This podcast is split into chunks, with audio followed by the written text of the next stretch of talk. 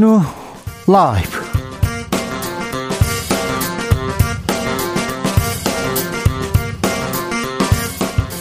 2021년 10월 12일 화요일입니다. 안녕하십니까. 주진우입니다. 이재명 더불어민주당 대선 후보가 도지사로서 국감에 임하겠다고 밝혔습니다.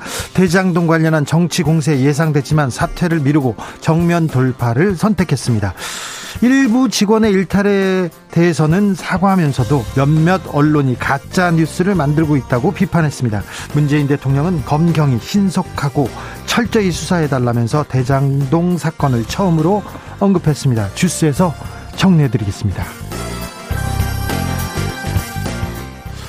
국회 국정감사 중반을 달리고 있습니다. 법사위에서는 공수처 첫 국감이 열렸는데요.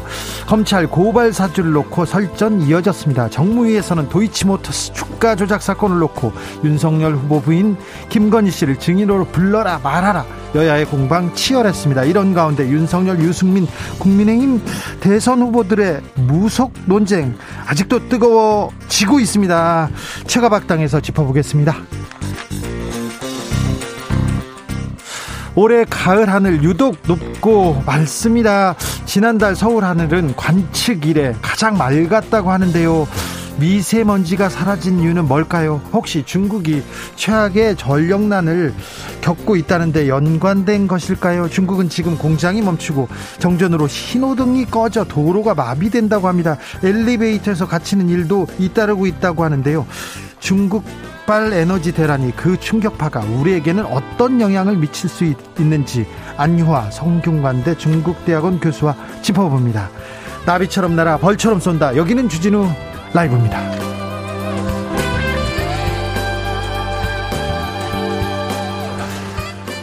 오늘도 자중차에 겸손하고 진정성 있게 여러분과 함께하겠습니다. 국회 국정감사 지난 1일부터 시작했습니다. 이달 21일까지 3주 동안 진행되는데 이제 절반 정도 진행됐습니다. 그런데 국감 어떠십니까? 아이고.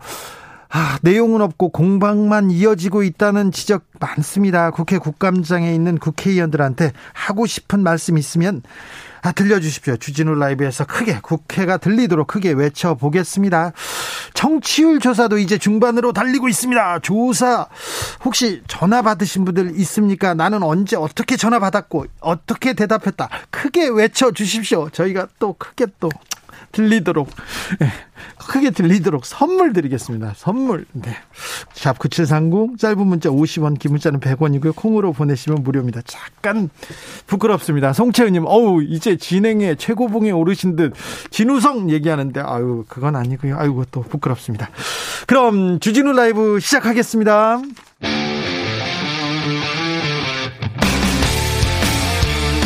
탐사보도 외길 인생 20년. 주 기자가 제일 싫어하는 것은?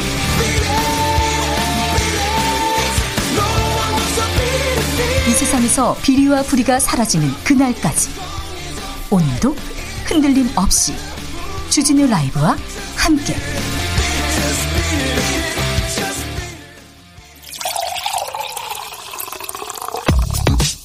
진짜 중요한 뉴스만 쭉 뽑아냈습니다. 줄 라이브가 뽑은 오늘의 뉴스 주스 정상근 기자 어서 오세요. 네, 안녕하십니까. 코로나 상황 어떻습니까? 네, 오늘 코로나19 신규 확진자 수가 1,347명이 나왔습니다. 어제보다 50여 명 정도 늘었습니다만 지난주보다는요? 네, 그때보다는 220명 정도 적습니다. 네. 어, 정부는 다음 달 이 단계적 일상 회복으로의 방역 체계 전환을 앞두고 15일 어, 이 마지막으로 사회적 거리두기 조정안을 발표한다라는 계획입니다. 어, 정부는 지난 7월 초 시작된 이 4차 대유행에 대응하기 위해서 수도권 4단계, 이 비수도권 3단계의 고강도 거리두기를 유지하고 있었는데요. 어, 현행 거리두기 조치는 오는 17일에 종료될 예정이고 어, 15일에 15일에 발표될 이 거리두기 조정안도 어, 이달 31일에 종료가 될 것으로 예상이 되고 있습니다. 네. 어, 구체적으로 이번에 나올 조정안이 어떻게 될지는 알 수 없습니다만 정부는 예방 접종 완료자를 중심으로 일부 방역 조치를 완화하는 조치에 대해 어, 검토하고 있다고 밝혔습니다. 예방 접종 완료자를 중심으로입니다. 그러니까 접종, 백신 접종 필요하고 빨리 맞으셔야 됩니다. 아, 경선 결과에 조금 음, 의일이 제기했어요. 네, 이낙연 후보 측에서 그런데 계속해서 음, 입장을 바꾸지 않고 있습니다. 네, 그 이낙연 캠프 공동 선거대책위원장인 서른 의원이 오늘 라디오 방송에 출연해서 어, 이재명 경기도지사가 흠결이 많다며 어, 이재명 지사가 구속될 수 있다라는 주장을 정정하고 싶지 않다라는 말을 했습니다. 다시요.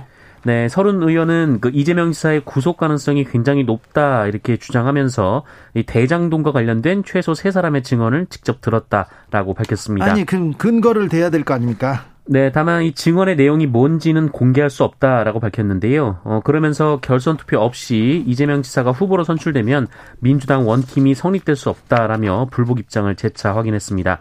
어, 또 이재명 지사가 후보가 되면 본선에서 진다라고 주장하기도 했습니다. 서른 의원의 얘기고요. 민주당 의원들은 조금 아이고 이거 너무 나가시는 거 아닌가 이런 얘기가 좀 있습니다. 네, 더불어민주당 지도부는 이낙연 후보 측의 이의 제기로 인한 당내 갈등이 더 확산되지 않도록 어, 내일 최고위원회를 열어서 이재명 후보 선출 관련 논란을 종결짓기로 했습니다. 송영길 대표는 이낙연 전 대표가 승낙하실 것이라면서 어, 내일 최고위원회에서 다시 한번 의견을 정리해 발표할 것이다라고 했습니다. 그러면서 후보는 확정됐다고 계속 얘기합니다. 네, 후보는 이미 결정됐다라고 했고요. 어, 이미 결론이 난 것을 다시 거론하는 법률적인 절차는 없다라며 어, 이낙연 후보 측의 주장을 일축했습니다. 자, 송영길 대표 그리고 민주당에서는 지금 뭐 후보는 이미 결정됐다고 선을 긋고 있습니다. 이재명 후보 국정감사 이후에 경기도지사를 도지사직을 사퇴하겠다고 했어요. 국정감사는 받겠다 이렇게 얘기했습니다. 네, 이재명 지사가 오늘 기자회견을 열고 원래 계획과 입장대로 경기도 국감을 정상적으로 수감하기로 했다라고 밝혔습니다.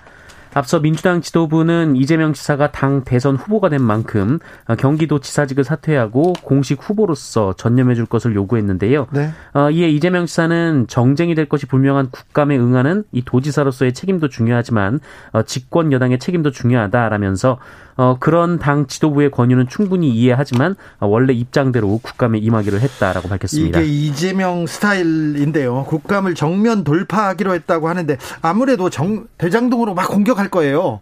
네. 그런데 이 공격을 어떻게 이재명 지사가 이렇게 잘 어, 수비하고 받아치고 이 대장동을 건너가는지 지켜보는 거 이 국감에 굉장히 중요한 포인트가 될 것 같습니다. 아, 어제 국민의힘 토론, TV 토론회가 있었습니다.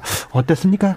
네, 어, 예비 경선을 통과한 국민의힘 후보 4명이 어제 당 지도부와 함께 광주를 찾았고, 첫 TV 토론을 광주 KBS가 주최한 토론회로 참석을 했습니다. 어, 후보들은 본선 진출을 확정 지은 민주당 이재명 후보를 향해서 총 공세를 한마음 한뜻으로 펼쳤는데요. 네, 어, 하지만 네, 후보 간 신경전도 이어졌습니다. 네. 아, 특히 윤석열 후보를 둘러싼 이른바 무속 논란이 또 쟁점이 됐는데요. 아니 이제 무속 논란 듣고 싶지 않아요. 그런데 아직도 TV 토론의 주요 주요 쟁점이더라고요. 네, 그 유승민 후보는 윤석열 후보가 추천한 정법 강의라는 것을 보니까 네. 어, 손바닥에서 에너지가 나간다는 그 얼토당토하는 내용이 있다 이렇게 비판했습니다. 아, 손바닥에서 에너지 이렇게 장풍입니까? 네, 어, 네. 예전에 뭐 그런 만화가 있었던 것 같은데요. 네. 어, 그러자 윤석열 후보는 그 자신이 이 칼 같은 이성 그리고 어, 증거의 합리로 업무 결정을 해온 사람이다라고 맞받았습니다. 네. 어, 논쟁은 유승민 후보가 김건희 씨의 이 주가 조작 의혹을 거론하면서 격해졌는데 어, 윤석열 후보는 무슨 그런 말을 하냐라고 발끈하기도 했습니다. 네. 어, 원희룡 후보는 윤석열 후보에게 이 평생 살면서 가난을 경험해 본 적이 있느냐, 이 가난을 이해하고 공감할 수 있느냐 이렇게 물었는데요. 어, 이에 윤석열 후보는 우리 세대가 클 때 가난이 일상이었다라면서 어, 늘 보고 느끼고 자랐다라고 답을 했습니다. 아, 낙선한 후보들이 있습니다. 국민의힘에서 그분들을 잡기 위한 행, 아, 조금 구애 그 그리고 낙선한 후보들의 행보 관심에 초점이 되고 있어요. 네, 일단 이 허경영 후보와 손을 잡고 이 토론회에서 토르망치를 가져오는 등 정착연대 어, 네 기행을 보였던 이 안상수 전 인천시장이 홍준표 후보와 손을 잡았습니다. 네. 홍준표 후보는 안상수 후보를 선대위원장에 임명했는데요.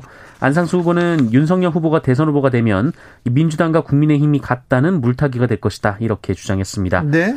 어, 그리고 1차 컷오프에서 탈락했던 장성민 세계와 동북아 평화포럼 이사장 어, 그리고 박진 의원도 윤석열 후보 지지를 선언했습니다. 장성민 씨는 저기 DJ 적자는 아닙니다. DJ 주변 사람들 김대중 전 대통령 주변 사람들이 그 굉장히 좀 싫어하는데 언론에서 적자 이렇게 써가지고 그 부분에 대해서는 조금 어, 언론에서 약간 장성민 후보 어, 장성민 씨 얘기를 너무 듣는 것 같습니다. 그건 아닌 것 같아요. 그리고요 네. 최재형 후보가 관심 관심을 모아요. 네, 가장 관심을 모으는 후보가 이 최재형 후보인데요. 그 네. 그 윤석열 후보가 이 최재형 후보에게 전화를 걸어서 위로와 함께 자신을 도와달라라는 부탁을 직접 전달했다고 하고요. 홍준표 후보도. 네, 홍준표 후보도 러브콜을 보냈다 이런 보도가 나왔습니다. 그런데 최재형 후보는 아직 입장을 밝히지 않고 있습니다.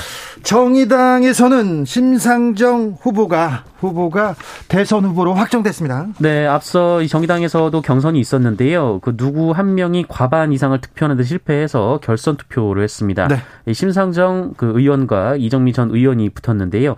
어, 이 결선에서 심상정 의원이 이정미 전 의원을 꺾고 정의당의 대선 후보로 선출이 됐습니다. 51.12%를 득표해서 아, 심상정 후보가 정의당 대선 후보가 됐습니다. 이번이 네 번째 대선 도전인데 어떤 결과를 얻어낼지 어떤 의미 있는 어, 공약으로 승부할지 지켜보겠습니다. 음. 문재인 대통령이 대장동과 관련해서 처음으로 입을 열었습니다. 네, 문재인 대통령은 오늘 이 대장동 개발 비리 의혹과 관련해서 검찰과 경찰은 적극 협력해서 신속하고 철저한 수사로 실체적 진실을 조속히 규명하는데 총력을 기울여달라라는 입장을 밝혔습니다. 네. 청와대 참모가 아닌 문재인 대통령이 직접 관련 입장을 낸 것은 이번이 처음입니다. 어제 검찰에 출석한 김만배 씨 조사는 잘 받았다고 합니까? 네, 화천대유 대주주 이 김만배 전 머니투데이 부국장이 어제 검찰에 출석해서 14시간여 동안 장시간 조사를 받았습니다. 네. 어, 조사를 받고 나오면서 취재진과 다시 만났는데요. 네. 어, 검찰 조사에 성실히 임했다라고 했고 또 천화동인 1호의 실소유주는 어, 유동규 전 성남도시개발공사 본부장이 아니라 자신이다라고 재차 강조했습니다. 네. 어, 보도된 바에 따르면 김만배 씨는 혐의 대부분을 부인했다라고 하고요. 어, 특히 정영학 회계사 녹취 내용을 탄핵하는 데 주력했다라고 합니다. 네. 이 김만배 씨는 그 50억 클럽 얘기는 이 정영학 회계사가 먼저 한 얘기고 이 정영학 씨는 사업에 투자하지도 않고 850억을 챙겼다 이렇게 주장한 것으로 전해졌습니다. 어, 하지만 해명에 좀 이해가 안 가는 부분도 있는데요. 이 정영학 회계사와는 한 번도 진실한 대화를 나눈 적이 없고 또 2019년부터 정영학 회계사가 녹음하고 있다는 사실을 알았다 이렇게 주장을 했는데 네. 어, 그런데 이 로비로 의심받을 만한 말을 왜 했느냐 이런 질문이 나오자 어, 수사를 하면 사실이 아닌 걸 알 수 있어서 그랬다라는 어, 좀 앞뒤가 안 맞는 답변을 하기도 했습니다. 전직 기자가 했다고는 전혀 또 믿을 수 없는 그런 말을 합니다. 녹음을 했으니까 더 자극적으로 더 로비에 관련된 얘기를 더 했다. 이건 좀 말이 안 되고요. 네. 정영학 회계사의 녹취록도 일부분이 이렇게 이렇게 어떻게 일부분만 녹취돼서 그걸 녹취록을 만든 거기 때문에 그 부분에 대한 신빙성도 조금 잘 따져봐야 될 것 같습니다. 기자들 또 검사들이 이 부분 잘 따져야 될 것 같습니다. 아, 김만배 씨의 발언도요. 국민의힘 장재원 의원의 아들 오늘 구속됐습니다. 구속됐습니다. 아, 장재원 국민의힘 의원의 아들 그 래퍼 장용준 씨에 대해 법원이 구속영장을 발부했습니다. 네. 어, 서울중앙지법은 오늘 영장 실질 심사 결과 이 범죄 혐의가 소명되고 도망갈 염려가 있다라며 어, 영장 발부 사유를 설명했습니다. 네. 아, 특히 장용준 씨는 그 영장 실질 심사에 불출석하겠다라는 신문 포기서를 제출했는데요. 장용준 씨는 입장문을 통해서 잘못에 대한 죄값을 달게 받겠다라면서 사죄하는 마음으로 영장 실질 심사를 포기했다라고 밝혔습니다. 네, 음주운전이 집행유예 기간에 또 다시 음주운전을 한 거죠? 네, 그리고 경찰에 적발이 됐는데 경찰의 네. 음주 측정을 불응하고 이 경찰의 신체를 네, 폭력을 가했습니다. 7500님께서 오전에 서울 번호로 여자분이 라디오 주로 듣는 거 뭐냐고 전화 왔습니다. KBS 1라디오 주진우 라이브라고 말했습니다.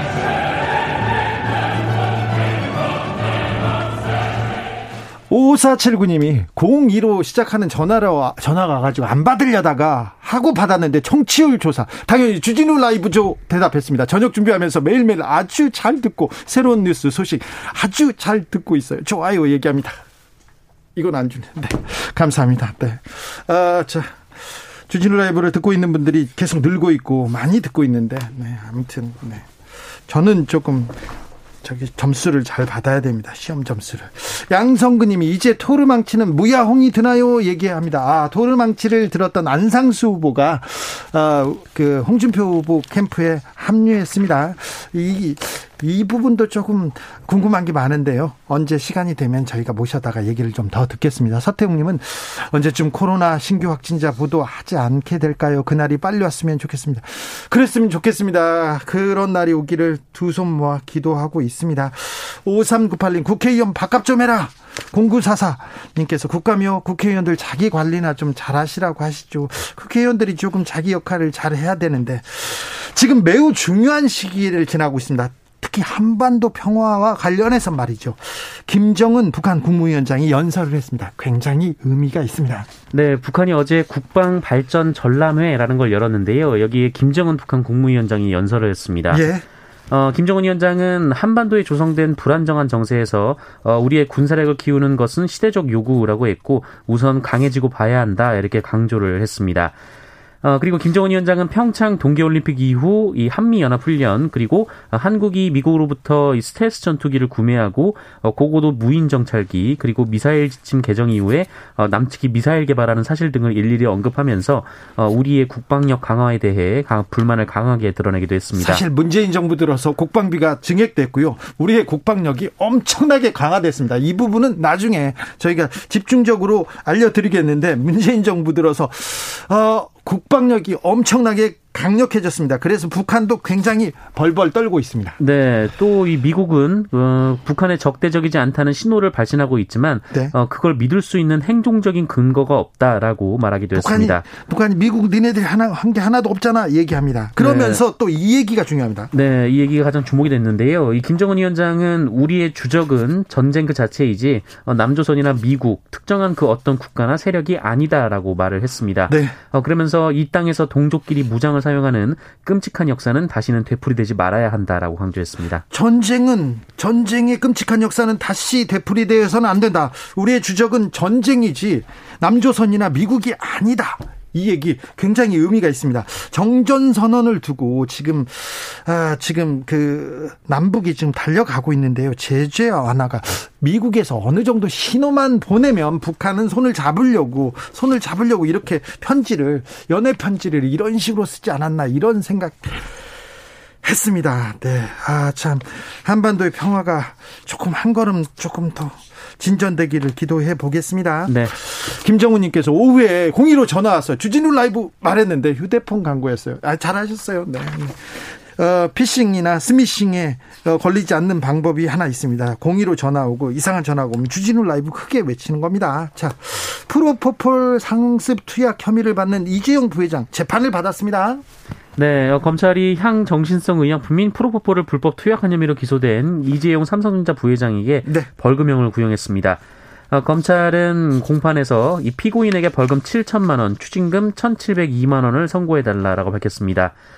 어, 앞서 이재용 부회장은 서울 강남의 한 성형외과에서 지난 2015년부터 지난해까지 41차례 이 프로포폴을 의료 목적 외에 상습 투약한 혐의로 기소가 된 바 있습니다.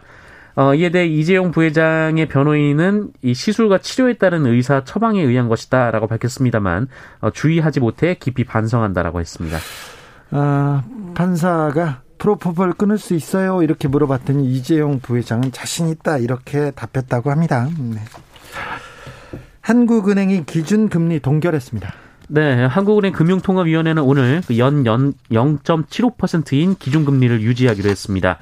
아, 한국은행은 코로나19에 따른 경기 침체에 대응하기 위해 저금리 기조를 유지하다가 아, 지난 8월 15개월 만에 기준금리를 0.25%포인트 올린 바 있습니다. 그런데 이번에는 동결했습니다. 어, 세모녀 살인 사건의 주범 김태현에게 무기징역이 선고됐습니다. 네, 1심 재판부가 이 서울 노원구 아파트에서 세모녀를 살해한 김태현에게 어, 무기징역을 선고했습니다. 예, 검찰은 사형을 구형한 바 있는데요. 네. 어, 재판부는 어, 사형 선고의 엄격성을 고려해서 무기징역을 선고했습니다.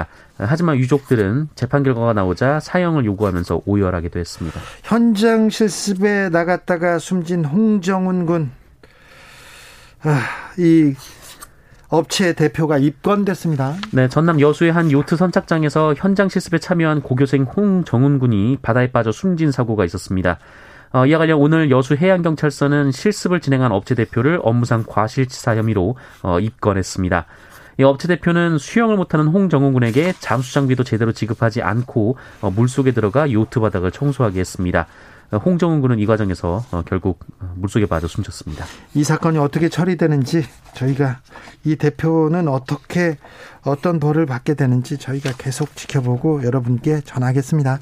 주스 정상근 기자와 함께했습니다. 감사합니다. 고맙습니다. 교통정보센터 다녀오겠습니다. 오수미 씨.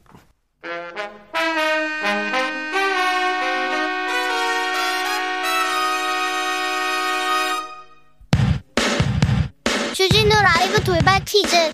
오늘의 돌발 퀴즈는 객관식입니다. 문제를 잘 듣고 보기와 정답을 정확히 적어 보내주세요. 퇴임을 앞둔 독일 총리 이 사람이 다시 이스라엘을 찾았습니다. 나치에 희생된 유대인들을 추모하기 위해서인데요. 이 사람은 16년의 재임 기간 동안 이스라엘을 8번이나 방문했습니다. 반성과 사죄를 회피하는 일본을 날카롭게 비판한 적도 있는데요. 독일 역사상 최초의 여성 총리이자 16년 동안 독일을 이끈 이 사람의 이름은 무엇일까요?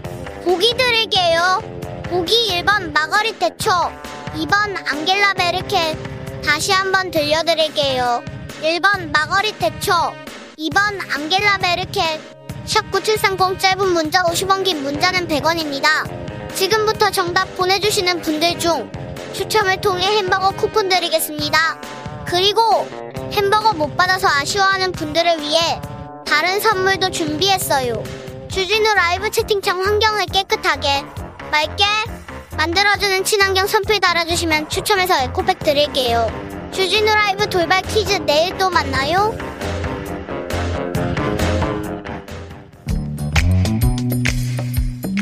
오늘의 정치권 상황 깔끔하게 정리해드립니다. 여당 야당 크로스 최가박과 함께 최가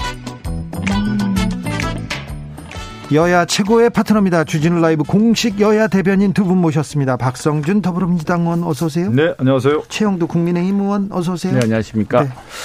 아, 국감 때문에 고생 많으십니다. 네, 네, 그렇습니다. 특별히 일도 많이 하셨는데 국감까지. 그런데 국민들이 국회의원 바깥 좀 해라 이런 지적하는데 그 그런 지적 나올 때마다 어떠세요, 최영도 의원님? 네, 이 국회의원들이 잘 일을 못한 것도 또 무엇보다도 정당 정치에 이게 이게 하나 사로잡혀 있어 놓으니까 네. 이것도 이제 문제인 것 같고 아무튼 그거 오해를 불식하려 그러면은 국회의원들이 더욱 열심히 일을 해야겠죠. 네. 이 국회의원도 지금 다 같이 국회를 놓게도 네. 또 그 중에 보면 열심히 하는 국회의원들은 지역에서 평가도 있고. 아, 그럼요. 역할이 네, 옥석이 있습니다. 또, 예. 네. 가려지는 거 있으니까. 저도 예. 전에 방송국에 있을 때 국회가 왜 일을 안 하나 이렇게 네. 했는데 국회 들어와보니까 일 많이 하긴 하더라고요. 어떤 분은 일하고요. 어떤 아, 분은 놀아요. 그래요. 아침부터 뭐 아. 회의에 엄청 많은 일들을 하는데 제일 네. 중요한 것은 결국은 국회가 결과로서 국민에게 다가가야 되고 네. 삶의 질의 이제 개선을 위한 정책들이 나와야 되는데 네. 그런 면에서 이제 국민에게 만족스럽지 못한 부분은 저희가 인정하고 더 분발해야 되겠죠. 네, 알겠습니다. 9194님 방금 전화 와가지고 주진우 라이브 듣는다고 했습니다. 의원님들 국감은 못 먹는 감이 아닌데 왜 자꾸 찔러요 얘기하는데 자 이 두 분은 되게 열심히 일하는 의원이고요. 자 최영두 의원님은 굉장히 열심히 일을 너무 많이 해가지고 요새 헬스케졌어요. 자, 어, 더불어민주당에서는 이재명 후보가 어, 대통령 후보로 당선됐습니다. 선출됐습니다. 그런데 경기지사직을 유지한 채 국감 어, 출석하겠다, 정면 승부하겠다고 이렇게 얘기했어요. 자, 기자회견 발언 먼저 듣고 오겠습니다. 원래 계획대로 경기도 국감을 정상적으로 수강하겠습니다. 경기도지사로서의 할 수 있는 범위까지 최대한의 책임을 다한다는 것이 저의 기본 입장입니다. 이후 사퇴 시기 문제는 국감 이후에 다시 판단하고 말씀드리도록 하겠습니다. 많은 분들이 오해를 하고 계신 게 있고 또 일부 언론과 일부 정치 세력들이 본질과 줄기는 빼고 지연 말단적인 사안들을 왜곡하고 또 가짜 뉴스를 만들어서 마치 개발 사업에 뭔가 문제가 있는 것처럼 주장하고 있어서 몇 가지만 자, 오해, 왜곡, 가짜뉴스 있다. 난 정면 돌파하겠다. 이재명 스타일로 국감 나가겠다. 이렇게 얘기하는데 어떻게 보십니까, 최영도 의원님? 예, 이재명 지사 오늘 저 국정감사에도 한번 이 문제가 이재명 지사가 경기도 체육회장 네. 체육회장 선거 이후에 경기도 체육회에서 했던 여러 가지 행정적인 조치들 이런 것들이 한번 국정감 다뤄졌습니다. 네. 그래서 이제 뭐 국정감사를 받으신다니까 거기서 경기도 지사로서 네. 정말 어떤 문제가 있었는지에 대해서 어, 나눠서 평가되겠죠. 역시 대장동도 그 전에 성남시장으로서 또 경기도지사로서는 그럼 그 관점 어떻게 보는지 네. 이런 것들을 따져 물을 기회가 생겼죠. 저는 뭐 그 이재명 지사님 이제 그 경선에 있을 때 선임 대변을 했는데 지사님을 옆에서 이렇게 쭉 보면서 어떤 현안이나 사안이 있을 때 피해가는 법이 없더라고요. 위기 돌파형이고 특히 모든 문제에서 정면 승부형이다. 그것이 지금 국민들 시민들에게 있어서 지금 시대에 맞는 리더십에 딱 맞는 어, 그런 분위기 때문에 이제 대선 후보까지 올라왔다고 보고요. 어, 지금 이제 대장동과 관련된 여러 이제 의혹이 제기가 되고 있는데 네. 어, 오히려 이재명 후보님은 지사님은 대장동과 관련된 성과와 실적을 이번 국정감사에서 얘기를 해서 지금 얘기한 것처럼 가짜 뉴스라든가 왜곡과 왜곡된 보도에 대해서는 철저하게 진실로 승부하겠다라는 입장인 겁니다. 속보 말씀드리겠습니다. 검찰에서 화천대 대주주로 꼽히는 김만배 씨에 대한 사전 구속영장을 청구했습니다. 검찰에서 화천대유 대주주 김만배 씨의 사전 구속영장을 청구했습니다. 어떻게 보시는지요? 사실은 검찰도 그렇고 오늘 대통령도 또 한 말씀 하시지 않았습니까? 네. 이게 저 3차 선거인단 선거가 정말 참 수도권 민심의 대지진이라고 할 만한 사태였습니다. 상상을 뛰어넘는 그저 선거인단 투표 결과였죠. 보통 50% 이상을 득표하던 이재명 후보는 3차 선거인단 투표에서만 30%대 그리고 60%의 이상이 이낙, 예. 이낙연 후보가 득표했습니다. 그렇죠. 이건 상당히 예상 밖에 엄청난 민심의 대지진이라고 할 만한 것이고 그 진앙은 바로 대장동 이 사건입니다. 그래서 이 문제가 이제 그냥 넘어갈 문제가 아니라고 이렇게 지금 대통령도 판단하신 것 같고 검찰로서도 어쨌든 이 문제에 대해서는 바짝 해야 되는데 저는 그 이재명 지사가 그 그냥 특검을 빨리 하자. 나에 대해서 2개월 만에 끝내자. 그리고 뭐 고발 사준지 그것도 빨리빨리 끝내자. 그래서 막 서로 빨리 끝내자는 그 특검 쪽으로 수용을 했으면 좋겠습니다. 최영도 의원님 그런데 네. 기자 해봐, 해보셨으니까 알잖아요. 원래 검찰이나 경찰에서 수사를 하다가 아니면 특별조사본부가 꾸려서 수사를 하다가 이렇게 특검으로 넘어가잖아요. 그렇죠. 그런데 지금 네. 시간이 없으니까 시간이 없으니까 뜨구나. 지금 이제 아니 특히 고발 사주 이거는 고발장이 접수된 게 9월 6일입니다. 그 3일 만에 바로 어, 윤석열 전 검찰총장을 바로 무슨 저 피의자로 입건을 하더니 지금 한 달이 넘도록 아무런 수사 진전이 없어요. 그리고 보시면은 거기에 뭐 디지털 증거가 있다면서요. 네. 디지털 증거를 바탕으로 빨리빨리 불러가지고 누가 했는지 난 밝힐 수 있을 것 같은데 녹취도 왜 있고 그럼요. 왜, 그 발, 발... 왜 그걸 안 하냐 이거죠. 그래서 그러게요. 그러니까 지금 자초하는 거고 이 문제를 그리고 다음에 이제 저 이재명 사건 저것도 지금 수사를 하고 있지만 저거 나와서 나중에 뒤에 되면 대선 앞두고 또 그 무슨 저그 험한 또 일입니까? 그러니까 빨리빨리 하자 이거죠. 박성준 큰 맥락에서 이제 화천대유 관련된 김만배 씨가 지금 구속영장 이제 구속이 된 거죠? 쉽게 얘기하면요? 네, 구속 그렇죠. 사전 구속영장이 청구됐습니다. 예. 청구됐으면 이제 그 영장 실질 심사를 실자 심사 받고 나서 네. 바로 이제 구속될 것으로 보이는데 김만배 씨는 지금 화천대유의 대주주로 알려져 있지만 이 천화동인 자회사와 관련된 모든 실질적인 이익 배분의 중심 인물 아닙니까? 네네. 그런데 이제 화천대유의 실질적인 구성도로 볼 때 곽상도 의원이 전 의원인가요? 지금 아직 곽상도, 곽상도 의원이 의원이죠. 그리고 박영수 특검이라든가 당시에 전 한나라당 의원이었던 새누리당 의원이었던 뭐 신영수 의원이라든가 그리고 원희철, 원희철. 의원이라든가 이런 모든 사람들과 관련된 부분이 있고 또 화천대유가 직원이 16명밖에 안 됐어요. 2016, 15년도에요. 네. 출범할 때. 그런데 그 화천대유의 법조인들이 누가 들어가 있었습니까? 우리나라 기라성 같은 최고의 검사장 출신들이 한 10여 명이 들어가서 자문과 고문 역할을 했는데 네. 이 자체가 뭐였냐면 이걸 어떻게 읽을 수 있냐면 화천대유가 기본적으로 불법성을 출발할 수밖에 없었던 네. 그런 내용이었다라는 것이 드러난 거고 네. 김만배 씨를 통해서 아마 이 화천대유의 이익 배분 구조가 어떻게 됐는지 드러날 것으로 봅니다.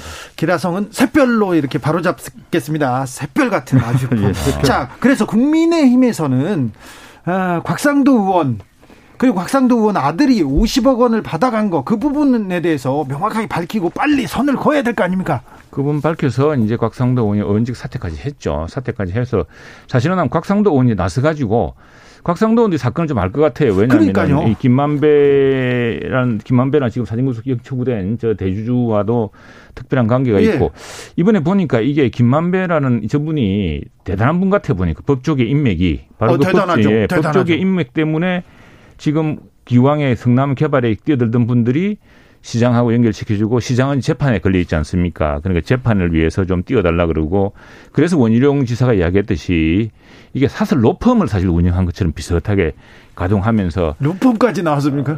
그 사설 로펌이라 그랬죠. 그러니까 네. 사실은 이분이 뭐 형님 하면서 뭐 지금 뭐 전 대법관실에도 수시로 들락거리고 네. 뭐 검찰총장 했던 분들 만나고 네.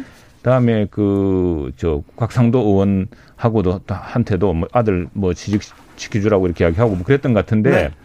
그런 큰 이제 이걸 굴릴 수 있을 정도 되니까 네. 이 지사도 이 사람을 굉장히 높이 평가했던 것 같아요. 그래서 이런 큰 이익 구조에 지금 이익 공동체에 끼어든 것 같은데 어쨌든 이 문제가 지금 나와 있는 만큼 그 거기에다가 지금 이 이게 녹취록이 있지 않습니까? 녹취록이 네. 천화동인 1호실 소유 논란 정영학 씨의 예, 녹취록 녹취록이죠. 그래서 네. 천화동인 1호는 절반은 그분의 것이다라고 김만배 대주주가 이야기를 했는데 네. 검찰 조사 전에는 그런 말을 한 사실이 전혀 없다. 천화동인 1호는 내 것이다라고 얘기했다가 검찰 조사 이후에는 어, 그분 발언한 건 맞다. 맞는데 그렇게 한 이유는 구 사업자 간 갈등이 번지지 못하게 하려고 내가 딴 핑계를 댄 것이다 라고 이야기했지만 그러나 이야기가 잠시 달라지고 있습니다. 네, 네 달라지고 요거는 이제 한번 살펴볼 필요가 있을 것 같아요. 우리가 어떤 사람이 개인 인맥이 있고 활동을 할 때 누군가가 전폭적인 지지가 있을 때 이렇게 활동의 폭이 넓, 넓 습니다 네. 그러니까 예를 들어서 언론사 법소팀장이 이렇게 많은 인맥을 가질 수 있었던 것은 뒤에 누군가가 힘이 있는 사람이 있었기 때문에 조력자가 있었기 때문에 이렇게 활동의 영역이 넓을 수 있다. 그러니까 김만배 대주주에 대한 부분이 단 독단적으로 단독으로 행, 동했느냐에 대한 부분뿐만 아니라 연결해서 살펴볼 필요가 있을 것 같고요. 또 하나 지금 정영아 회계사와 김만배 대주주 간에 지금 녹취록 관련된 부분이 있는데 이걸 살펴볼 필요가 있어요. 2015년도에 보면은 이들의 관계는 아주 유대 관계가 좋았던 관계였던 것 같아요. 네. 근데 2019년도에 정영학이 김만배와 관련된 부분을 녹취하기 시작하는데 네. 이건 어떤 거였냐면 2019년도에 자신들이 생각하지 못한 수익이 어마어마하게 난 거예요. 그래서 내분이 네 일어나서 녹취를 했다라는 것이 그대로 드러나는 거고 정영학과 또 남욱은 같은 라인이었던 거 아닙니까? 네네. 남욱 변호사는 실제 박영수 특검에 강남에 있는 변호사였고 남욱이 또 이런 역할들을 많이 했기 때문에 김만배가 구속이 됨에 따라서 남욱과 정영학 이 실질적인 배분 구조가 어떻게 됐는지 화천대유의 본질이 드러날 것으로 보고 있습니다. 자, 국감을 통해 그리고 수사를 통해 화천대유의 본질이 드러나야죠. 박선봉님께서 내가 몸통이면 성남시에 5,500억 안 주고 절대 곽상도 아들에게 50억씩 안 주죠. 페이퍼 컴퍼니 하나 만들어서 거기 몇천억 빼돌린다 이렇게 얘기했는데 아 몸통이면 그러십니까? 선봉님께서 얘기하셨고 박보영님께서는 김만배 씨는 경찰과 검찰이 조사할 거 곽상도 의원은 국민이 국민의 힘이 해야죠 얘기합니다. 사실 대장동 이재명이 설계했다 이재명 거다 이렇게 얘기하는데 곽상도 아들 50억 원을 받아갈 수 있는 구조를 설계한 사람이 이재명이요 이재명이 문제다 이렇게 얘기하는데 국민들은 곽상도 아들이 50억 원 받아갔잖아 왜 이재명이 좋겠어. 음. 자, 50억 원에 대해서는 명확히 국민의힘에서 해결해야 될 거 아니야. 이렇게 얘기하거든요. 그래서, 그래서 이제 지금 다 수사받게 돼 있고 다 돼 있지 않습니까? 그건 뭐 그리고 지금 50억 뭐 클럽이 또 있다 그러기도 하고 다 네. 드러나고 있는데 근데 이거는 이겁니다. 그러니까 처음에 그럴 수 있어요. 처음에 근데 그렇게 수익이 많이 나올 수 없었다는 말이 뭐 그럴 수도 네, 있습니다. 네, 네. 그럴 수도 있는데 근데 제가 지, 지난번 방송에 나와서 이야기했지만 한겨레 신문에서 얼마 전 일면 삼면에 걸쳐 크게 대해서 특별했는데 주주 회의를 해요. 그래서 수익이 많이 나면 수익을 이제 수익을 제한하고 초과 수익은 환수할 수 있는 주주 결의를 할 수가 있습니다. 예. 그 결의를 할 때 여기 유동규 지금 구속돼 있죠. 구속됐죠 유동규 씨가. 유동규 씨는 그, 구속됐습니다. 예, 예. 네. 구속된 그 저 이명박 이명, 이재명 대통령 이재명 대통령 후보는 뭐 그냥 직원이라 그러지만 사실 거의 뭐 부총리급에 해당하는 굉장한 실체가 이미 구속돼 있는데 이분하고 여기 이제 회의하는 과정에서 김만배, 유동기 이런 분들이 회의를 하죠. 할 때 그때 주주의 그 회의에서 규칙을 바꾸면 되는 문제인데 그걸 안 바꿨다는 겁니다. 그럼 왜 그걸 계속 방치했느냐 이런 문제가 이제 계속 이어지고 있죠. 그리고 네. 또 하나 그 네, 네. 예 그런 문제 있기 때문에 이건 이제 유동규의 김만배 이렇게 이 검찰 조사 과정에서 또 천하 동인에서 그렇게 엄청난 8천억에 가까운 당군 일의 최대 수익을 얻을 수 있는 그걸 또 방치하는 이런 구조가 이제 계속 밝혀지겠죠. 국민, 이거 화천대유 관련된 부분은 엄격히 말해서 이제 국민의힘 관계자들이 워낙 많이 연루됐기 때문에 국민의힘 게이트라고 하는 것이 맞을 것 같고요. 지금 야당에서 뭐 지금 주장하는 내용들을 보면 이재명 후보가 곽상도 의원에게 로비하는 자금을 건네줬다 이런 논리 구조가 되기 때문에 그건 맞지 않는다는 얘기를 다시 한번 얘기 드리겠고 지금 얘기한 것처럼 그 대장동 개발 관련된 내용의 핵심 내용이 한 몇 가지가 되는데요. 첫 번째가 보면 사전에 고정된 이익을 고정된 액을 정했습니다. 그래서 그것을 성남의 몫으로 가져왔다라는 것이 매우 중요한 거고요.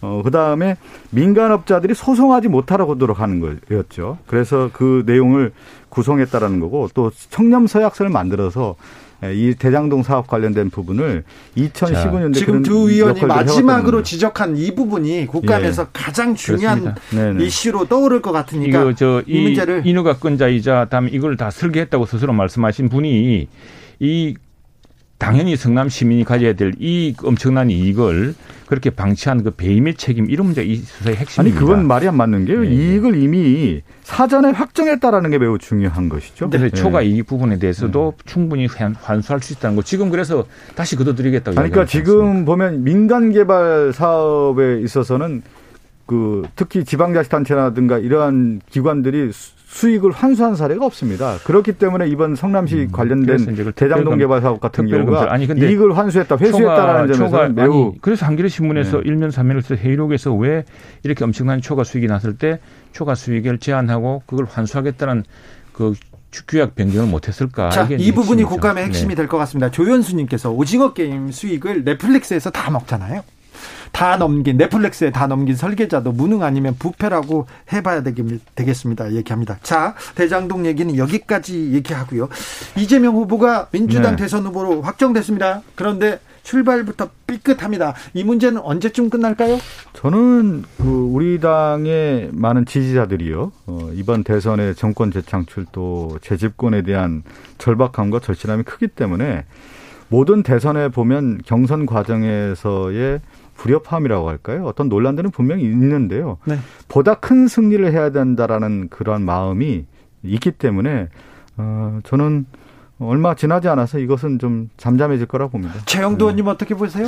저는 민심의 대지진이라고 했는데 굉장히 묘합니다. 이게 사실 그 민주당의 경선 규정도 애매하게 돼 있습니다. 그러니까 그, 그 해석을 사퇴한 이후에 그 후보가 얻은 득표는 무효로 한다고 볼지 사퇴하면은 사퇴 이전에 얻은 표는 다 무효로 볼지에 따라서 이게 묘하게 과반이 되고 과반이 안 되는 아주 절묘한 그 표심이 이번에 드러났습니다. 그래서 그게 그걸 이제 어떻게 민주당이 극복하느냐의 과제일 텐데 그 민주당의 과제이고 네. 여기서 중요한 것은 그 지금 이 갑자기 1차, 2차, 3차가 그 국민 선거인단 선거가 이제 세 번 있었지 않습니까? 네. 1차, 2차. 다 그냥 압도적으로 이재명 후보가 이기다가 이 대장동 사태가 터진 이후에 마지막 3차. 3차에서 왜 이런 엄청난 민심의 변화가 생겼나. 근데 마지막 3차 경선에서는 어 6대 3으로 예, 이낙연 후보가 앞섭니다. 그런데 예. 경기 서울에서 같은 시기에 있었던 경기 서울에서는 또 50% 이상을 이재명 후보가 득표해요. 그래서 민심이 확 바뀌었다고 이렇게 보기에도 좀 그래요. 대장동 어. 아니, 그게 그, 이제 당원하고 네. 그 선거인단하고 차이일 수도 있고 그래서 그건 어쨌거나 뭐 누가 보더라도 아니, 결과 어떻게 그렇게 뒤집 그저 역전극이 일어날 수 있을지 상당히 뭐 이제 이 미스테리입니다. 미스테리이기도 네. 하고 이 민심의 변화 대변화가 어디로 가고 있는지가 굉장히 주목할 포인트 같습니다. 그 결과를 존중하고요. 또 네. 겸한 자세로 낮은 자세로 가야 되는데 이제 우리가 보통 경선 과정이라든가 이제 선거 과정들을 쭉 보면은 대세 추이라는 게 있지 않습니까? 네. 여론조사 과정들을 볼 수가 있는 건데 한 번도 그 여론조사가 바뀐 적은 없습니다. 지금 보면은요. 그런데 이번에 이제 3차 경선 선거인단 조사가 이렇게 바뀌어서 많은 전문가들이죠. 정치인들도 그렇고 여론조사 기관도 그렇고 또 그 정치부 기자들도 이게 어떻게 되는지 해석이 좀 안 되고 있기 네. 때문에 그래서 섣불리 얘기하기는 상당히 어려운 것 같습니다. 아무튼 이재명 네. 캠프에서 어, 이 해석을 잘해서요. 그 확실한 해법을 좀 내긴 해야 될 것 같습니다. 이제 국민의힘으로 가볼까요? 네네. 어제 광주에서 어, 국민의힘 대선 경선 후보자 4명의 첫 TV 토론회가 열렸습니다. 4명이 모였습니다. 그런데 여기에서도 이제는 나오지 말아야지. 이제는 좀 끝났어야지 한, 했던 무속 공방 또 나왔어요. 그죠? 그래서 이제 우리 이 지지자들, 우리 당원들도 상당히 답답하게 생각하고 있습니다. 이런 부분을. 예. 그래서 그 부분은 뭐, 어, 그뭐 두 번, 세 번 하기는 어려웠겠죠. 이제 뭐 한두 번 더 나오고 말 텐데 중요한 것은 지금 이제 여당에 대한 여당의 경선에 나타난 그런 민심의 대지진이 그러면 야당에는 어떻게 작용할 것이냐. 예. 야당에서는 누구를 그러면 이게 힘으로 보탬이 될 것이냐. 야당에서는 어떤 작용을 할까. 그걸 가지고 지금 토론을 해야 되는데 어제도 그렇죠. 무속이었어요. 어제 토론의 하이라이트 잠깐 듣고 오겠습니다. KBS 광주 방송 총국에서 진행된 토론회였는데 듣고 오겠습니다. 이재명을 압도할 후보들이라 그러면서 네. 그리고 호남에 오면서 이재명 공약도 안 읽고 오십니까? 제가 뭐 아니. 보기는 했는데 지금 기억은 하지를 못하겠습니다. 그거 보고 익히는데 하루가 안 걸립니다. 정법이라는 사람이 이런 말을 해요. 손, 내 손바닥이 빨간 이유가 손바닥에서 에너지가 나가기 때문이고 칼 같은 이성과 증거와 어? 이런 합리화 이런 거에 의해서 예, 업무 알겠습니다. 결정을 한 사람인데 예, 예. 검찰총장을 그만두실 때도 이 사람이 조언을 했습니까? 아닙니다. 검찰총장 관두라고 한 사람은 수백 명이고 이재명 윤석열 의혹 지금 수사에서 진실을 밝히지 않으면 이명박 MB 다섯 골 난다. 무슨 예. 그런 말씀을 하십니까? 가난에 대한 철학이 저는 중요하다고 생각합니다. 평생 살면서 스스로 가난해 본 경험이 있으세요? 하여튼 저희가 클 때는 주변에 가난이라는 게 일상화돼 있었습니다. 네. 그래서 늘 보고 느끼고 자랐습니다. 네, 가난이 일상화돼 가지고 보고 듣고 느꼈다. 자, 그러니까요. 이게 코로나 시대, 코로나 이후에 대한 정책 비전 이런 거 아니고 조금 국민의힘 TV 토론회만 가면 좀 코미디가 되네요. 좀, 좀 웃겨요. 예, 지금 이제 다들 보니까 지금 그런 것 같아요. 사인이 모두가 다 자기가 될 수 있다 생각하는 마지막에. 네네. 그래서 뭐 할 수 있는 모든 카드를 다 써볼 텐데 이제 한두 네. 차례 이게 해보고 나서 이 반응을 보겠죠. 반응을 보고 난 뒤에 아 이렇게 해봐야 별 내한테 오히려 마이너스구나. 네. 나한테 큰 도움이 안 되구나. 이런 정리가 있을 테고 어쨌거나 뭐 투로 후보 토론 과정에서는 하고 싶은 말 다 나오고 서로 제기하고 싶은 의혹 다 제기해야죠. 그렇게 네. 해야지 나중에 이게 본선에서도 경쟁력을 작용하지 않겠습니까? 그러니까 뭐냐면 이런 거죠. 후보에 대한 토론이라고 하는 것은 검증이라고 할 수가 있는데 그 내용은 네거티브도 있고 파지티브도 있습니다. 그런데 네. 그 질문을 받는 후보자가 정말 역량이 있느냐 임기 대응 능력도 있는 거고 또 거기에 대한 콘텐츠 어, 그 내용을 충분히 담을 수 있느냐, 또 미래 비전이 있느냐, 이것들을 다 국민들이 바라보는 건데, 제가 그냥 옆에서 볼 때는 지금 뭐 간단하게, 어, 그 소리를 들어봤어도 대안이 아니라 실제 후보를 검증해야 하는 게 아니라 그냥 약간의 뭐라고 할까요? 후보가 될 수 없다라고 하는 것을 스스로 서로들 확인하는 자리 같은 느낌 그런 느낌을 받았습니다. 음, 저는 이번에 네. 보니까 민, 주당도 네. 경선도 그렇고 결국에는 여야 모두 포용성 게임을 가깝습니다. 누가 더 네. 포용성이 큰 후보냐. 네, 네. 예, 누가 더. 예, 근데 지금 이재명 지사도 이낙연 후보 수도권에서 민심의 대지진을 일으켰던 그 사람들 이끌을 만한 포용성을 보여주느냐. 다음 우리 당 역시도 지금 지금 모든 국민들이 압니다. 누구도 혼자서는 이길 수 없다는 걸 알, 알거든요. 네. 지금 굉장히 어려운 저 시국이고 이 지금 민주당이 이제 대선 후보를 정해서 저렇게 할 때 지금 여기는 오히려 이게 뭐 컨벤션 효과를 일으킬지 모르겠습니다만 한편으로는 그 사이에 막 이렇게 마지막 서로 어 경쟁하다 보면은 그 과정에서 불가피한 또 불필요한 일들이 생길 수가 있는데 저는 일반 국민, 일반 국민들이 또 유권자들 저희 지지자들이 많이 하시는 이야기가 왜 그렇게밖에 못 하느냐 이게 포용성을 서로 같이 안고 한 팀이 이제 민주당이 자주 이야기하는 원팀 네. 누가 원팀을 이끌 만한 포용력과 포용성을 보여주느냐 그리고 누가 정말 그 에너지를 가장 크게 가지고 있느냐 이게 이게 아마 나중에 게임의 큰그 저 프레임이 될것 같습니다. 이 부분이 중요한데요. 이 부분이 중요한데 어, TV 토론이 끝나면 홍준표 후보가 어떤 부분에서 점수를 땄다. 원희룡 후보가 어떤 정책을 내놨는데 공감할 만하다. 이런 기사가 나와야 되는데 계속 TV 토론만 끝나면 언론의 가십성 이슈가 이렇게 도배됩니다. 또 특별히 무속 논란에 대해서 이 부분은 조금 국민의힘에서 선을 그어야 될 텐데요. 그래야 될 텐데 이제 뭐 충분히 나왔으니까 이제 뭐 세 번 네 번 하겠습니까? 그것도 한두 번이지. 그리고 이게 이제 윤석열 후보가 어쨌거나 어, 윤석열 후보를 상대로 3인이 모두 지금 공방하는 이런 형국인데 그게 한 일종의 판시를 또 보여주는 것이기 때문에 아마 후보별로 이제 새로운 분석, 새로운 계산법이 있지 않을까 싶습니다. 근데 TV 토론은 항상 그 교차하죠. 혼돈기와 질서기가 교차하게 되는데 그 혼돈기에서 이 사람이 어떤 생각을 갖고 있는 그 철학이 드러나는 건데요.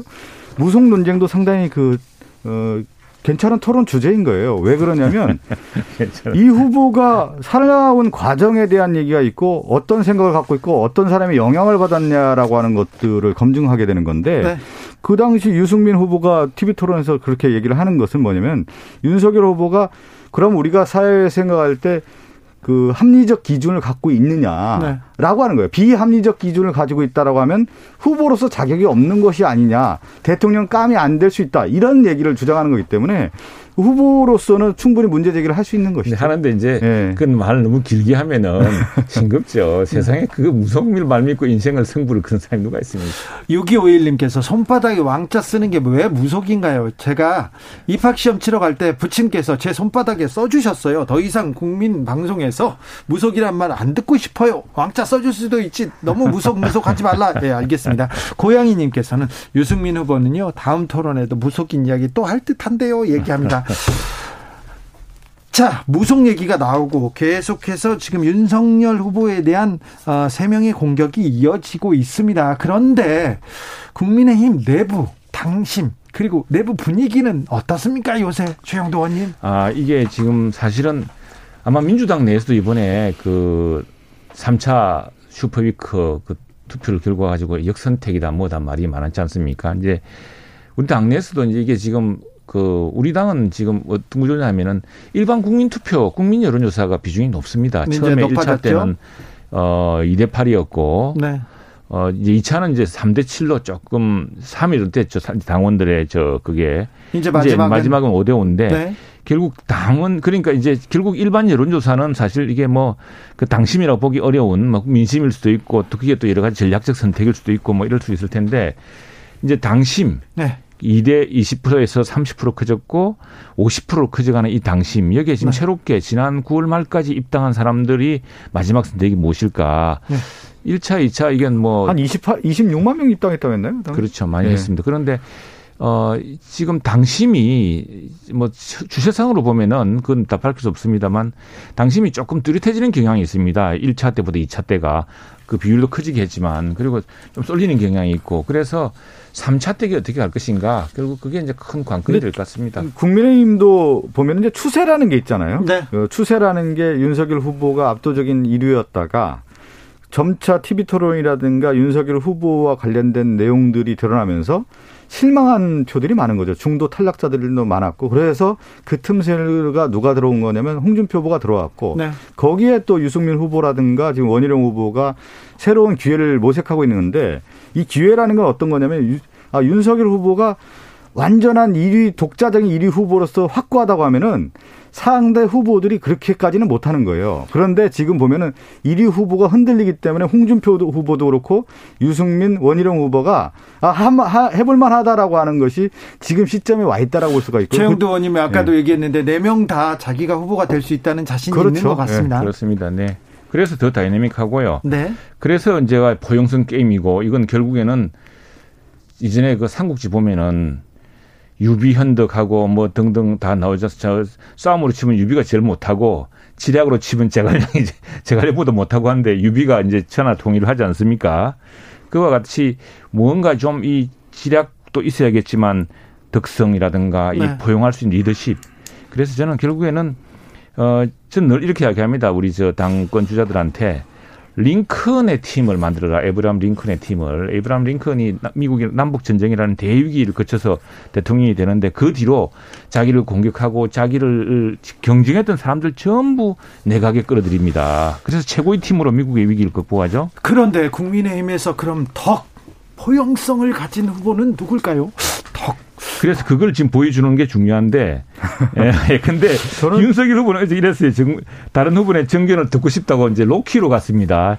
이제 말하자면 그런 시동을 건 것 같은데 그러면서 어, 코로나 국민, 국론, 국난 극복을 위해 가장 먼저 국민 통합이 필요하다. 나부터 앞장서겠다. 그 바탕 위에서 저는 이걸 좀 분리해서 봐야 될 것 같아요. 이룩하자. 네, 뭐냐면 어, 당내 경선에는 승부사적 기질 있는 후보가 유리한 겁니다. 이 싸움에서 내가 반드시 승리할 수 음. 있다라고 하는 그 리더십을 보여주는 후보가 유리한 거고 본선에서는 그렇죠. 네. 그 다음에 이제 당내를 결집할 수 있는 후보가 되기 때문에 그러한 측면에서 이제 승부사적 기질이 있는 후보가 이번에서 이제 본선에 경선에서는 어 누가 될지는 이제 한번 봐야 될 것 같고 본선에 가서는 지금 얘기한 것처럼 중도 확장력이 있는 음. 포용성 있는 후보가 돼야 되는 거기 때문에 네. 약간 분리해서 볼 필요가 있을 것 같습니다. 근데 이제 4차 네. 넘어가면서 5대5 당심대 일반 민심 5대5인데다가 네. 음. 점차 이제 이게 큰 우리 저 당원 수도 늘어났기 때문에 사실상 이제 본선 비슷한 성격을 띠게 되는 것 같습니다. 알겠습니다. 8248님, 최영두 의원님에 대한 응원 계속되고 있습니다. 최영두 의원님, 절, 고맙습니다. 욕보십니다. 이렇게 전라도 말로 고생하신다는 말이고요. 네. 6256님께서는 어, 성동구 금호동입니다. 박성준 의원님, 오늘도 귀에 쏙쏙 들어옵니다. 사랑합니다. 이렇게 얘기했습니다. 두 분 감사합니다. 감사합니다. 저는 고맙습니다. 6시 2부에 이어가겠습니다.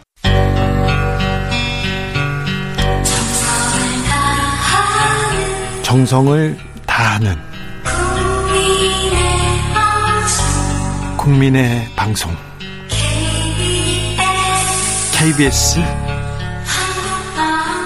주진우 라이브 그냥 그렇다고요. 주진우 라이브 2부 시작했습니다. 2661님께서 조조 유비 손권 셋 다 전화 통일 못했어요. 결국 사마가 했어요. 얘기합니다. 그렇죠. 아, 지역에 따라 2부부터 주진우 라이브 함께 하시는 분들 계시죠? 지금 막 라디오 트신 분들 어서 오십시오. 잘 오셨습니다. 못 들은 1부는 방송 끝나고 유튜브에서 주진우 라이브 검색하시면 들으실 수 있습니다. 라디오 정보센터 다녀오겠습니다. 조진주 씨.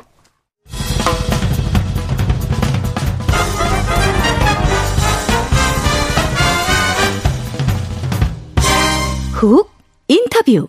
모두를 위한 모두를 향한 모두의 궁금증 훅 인터뷰.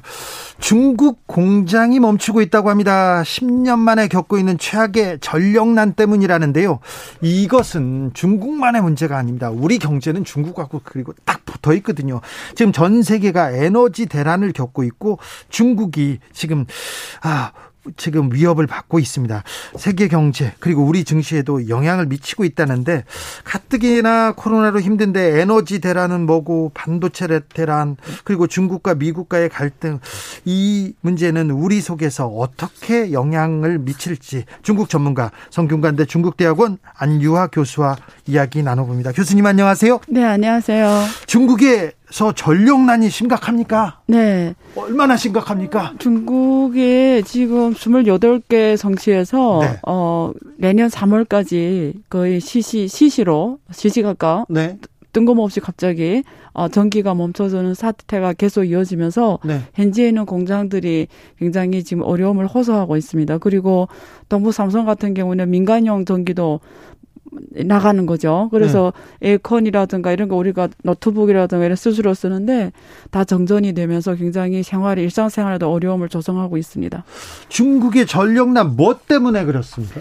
어, 중국은 주로 에너지 70% 이상을 석탄을 사용합니다. 화력 발전. 네. 네. 근데 사실 2015년 이후로 공급 측 개혁이라고 해서 네. 이런 낙후된 생산력은 도태 산업이라고 해가지고 석탄 광산을 거의 대부분 어, 철폐시켰어요. 네. 그래서 자체가 이렇게 공급을 줄여버렸어 석탄을. 네. 그리고 일부분은 수입을 해왔고요. 호주에서 수입을 많이 했죠. 네, 근데 수입이 뭐이 이 전련난이 호주 수입 호주와의 관계 때문에 발생했다고 하는데 그거는 좀 말이 안 되고요. 네. 전체 어, 화력 발전에서 석탄 수입이 차지하는 비중이 8%밖에 안 돼요. 네. 주로 국내산에서 어 하는데 어, 이 발생한 원인은 작년부터 올해까지 중국 수출이 갑자기 되게 좋아졌어요. 예. 전년도 2019년도에 막 30몇 프로씩 올라가니까 어, 수출이라는 게 공장을 가동하는 거잖아요. 전기를 네. 많이 쓰게 생겼죠. 근데 네. 석탄은 자체가 다 막아버렸고 네. 또 호주산 이런 또 수입은 또 줄어들었고 이러면서 갑자기 공, 다, 고, 단기 공급이 줄어들어 버린 거죠. 지금 중국 공장이 마구 돌아가야 되는데 너무 네. 막 돌아다가 네. 가다가 지금 네. 전력이 지금 뒤를 받쳐주지 못했다. 예, 일시적 세계적인 공급이 지금 부족한 거죠. 네. 네. 중국의 전력난, 네. 세계 공장 중국의 전력난 네. 네. 이게 세계 경제에 미치는 영향은 어떻게 됩니까? 일단 중국은 전 세계 공장이잖아요. 네. 들어보시죠. 중국 전, 전 세계에서 지금 생산 제조력이 4 4조 달러입니다. 4 음. trillion dollar. 네. 그러니까 대부분 일상생활 우리가 쓰는 일상생활이 대부분 다 중국에서 생산한다고 보시면 돼요. 네. 그러니까 중국이 전력난에 부닥친 거는 중국 전기 값이 올라가게 돼 있잖아요. 앞으로는. 예. 그래서 지금 이미 중국에서 전기 값을 원래는 사, 국가에서 정한 전기 가격의 상하 변동폭이 어 15%까지 가능했는데 네. 이번에 25%까지 가능하다고 풀었어요. 네. 그 말은 전기 값이 이미 올라갔다는 거예요. 네. 그러면 전기 값이 올라가면 수출 상품이 가격이 올라가는 거죠. 네. 그럼 한국이나 이런 일상생활 수입할 때 가격이 다 올라가서 수입하니까 네. 전 세계 물가 상승으로 이어지는 거죠. 한국 경제에도 바로 영향을 미치겠네요. 예, 그래서 한국에 미치는 영향은 여러 가지고요. 하나는 중국 현지에 들어간 한국 업체들이 포스코라든가 삼성, 네. 하이닉스 이런 기업들이 정상적인 이게 전기가 가동이 안 되면 생산이 차질이 빚는 거고요. 또 중, 중국에서 많이 수입 수입을 나오잖아요. 한국이 네. 그러면 수입이 가, 수입 가격이 올라가니까 수입 인플레이션이 발생하는 거고요. 네. 실제 지금 데이터를 보면 한국 수입이 지금 엄청나게 급속으로 20몇 프로 증가한 거는 대부분 수입이 가격이 올라가서 그래요. 아, 수입 가격이 네, 올랐구나. 그러니까 이게 수입 가격이 올라갈 수밖에 없는 거죠. 네. 네. 시진핑 주석이 탄소 배출량을 제한하겠다. 네. 이게 엄격히 제한하기 네. 때문에 이 전력난이 생겼다. 이렇게 얘기하는 사람도 있습니다. 그 부분도 있죠. 그래서 이번에 리커창이 9일에 지난 9일에 이제 며칠이 안 됐죠. 9일에 에너지 국가 에너지 위원회를 열어서 네. 각 지방 정부에 경고 경고를 했어요. 그러니까 내내가 지금 친환경 한다면서 탄소 중립을 한 다면서 갑자기 그 중국에서 각 성별로 탄소 중립을 위한 기업한테 임무를 줬어요. 네. 올해는 작년 대비 마이너스 3%를 해라 탄소 탄소 배출을. 네. 그러니까 그게 제일 큰 탄소 배출이 원인이 석탄 네. 화력이란 말이에요. 네. 그러니까 기업들이 지방 전문 임무를 달성하기 위해서 갑자기 전기를 시각가로 꺼내버린 거예요. 그 마이너스 3%를 해야 되니까. 네. 리커창 이번에 국가 에너지 회의를 열어서 네. 그런 행동을 하지 말라 지금 이렇게 경고를 줬고요. 다시 석탄을 다시 광산을 다시 열어라. 네. 다 엎었던 광산을 지금 그렇게 재개해라 지금 명령을 내렸습니다. 중국의 석탄은 많이 매장량이 많지 않습니까? 많습니다. 그래서 다 광산을 엎어버린 거예요. 네. 네. 알겠습니다. 6466님께서 안 교수님 경제쇼에서 뵙다가 주라에서 뵈니까 너무 반갑습니다. 네. 교수님 찐팬입니다. 화이팅 얘기합니다. 감사합니다. 네. 지금 팬들이 계속 문자도 보내주시고 네. 있습니다. 아타락시아님께서 중국 네. 공장 스톱 영향인지 요즘 한국의 대기질이 너무 좋아졌어요. 공기 공기가 맑아졌다 이렇게 얘기하는데 이것도 영향이 있, 나요 그 있죠. 중국하고 한국 거리가 가까우니까 네. 그 중국에서 친환경하고 탄소 배출 적게 하고 환경이 덜 오염되면 한국도 같이 깨끗해지는 거죠. 네. 그래서 지금 동계 올림픽을 준비하고 있잖아요. 네. 그래서 중국에서 지금 맑은 하늘을 보여줘야 되니까 굉장히 강화하고 있어요 이쪽으로. 네. 그러니까 한국도 지금 굉장히 좋죠 이 공기. 점점 좋아지고 있습니다. 네. 아무튼 그러면 탄소 배출을 잘 막아서 시진핑 주석이 잘 막고 이렇게 해야겠네요. 근데 전 전력난은 빨리 좀 벗어나야 될 텐데 네, 네. 이건 일시적인 전력난이죠. 아, 일시적인 거고 곧 해소될까요? 그래서 지금 리커창이 이번에 그 막았던 탄소 탄, 탄소란다 막았던 석탄 그 채굴 광 채굴장들 있잖아요. 네. 석탄 광산을 다시 재개하라고 했어요. 네. 그러면 다시 재개하면은 어 발전은 문제가 없겠지만 중국의 하늘이 다시 또 어, 나빠질 수도 있죠. 아이고, 이거 그러니까 이게 또 이게 양날이 칼이에요. 네. 네 이게 공기를 지켜야 되냐, 네. 아니면 발전을 지켜야 되냐. 네. 네. 석탄 발전소에 이렇게 화력 발전소에 의존하는 중국 에너지. 근데 최근에는 네. 재생 에너지 네. 관련해서도 많은 투자가 있고 재생 에너지 분야에서도 선두주자라고 중국이 맞습니다. 주장합니다. 네. 그렇죠. 그렇죠. 근데 그 재신 재생 에너지가 아직 안정적이지가 않아요. 특히 기후 영향을 크게 받습니다. 네. 네. 그래서 안정적인 발전이 어렵다 보니까 이 과도 단계에서는 석탄에 많이 의지할 수밖에 없는 거죠. 알겠습니다. 네. 미중 마찰, 네. 무역 전쟁이란 얘기도 있는데 네, 네. 좀 어떻게 돼 가고 있습니까? 어, 중국하고 미국이 상호 관세를 때렸죠. 무역 전쟁 하면서. 때렸습니까? 예, 1차 2018년에 네. 2018 7월 8월 1차, 음. 2차, 그리고 네. 또 12월쯤에 3차, 네. 그리고 4차까지 때렸다가 네. 이, 이듬해 2019년에 7월에 그러다가 트럼프와 그그 료허 부총리가 네. 가가지고 작년 1월에 무역 협상을 따냈어요. 네. 4차는 다 취소해버렸, 다 취소, 대부분 다 취소해버렸고 연기를 하면서 3차까지 주로 관세가 지금 5%에서 15%, 어, 미국은 10%에서 25%, 중국은 5%에서 25% 사이에서 관세를 서로 때린 거죠. 네. 그래서 지금 관세 전쟁은 어 이번에 그 캐서린 타이가 얘기하는 거 보니까 기존 관세 때린 1차, 3차 계속 유지하겠다고 하는 거 봐서는 관세는 계속 갖고 갈 것 같아요. 예. 그리고 예.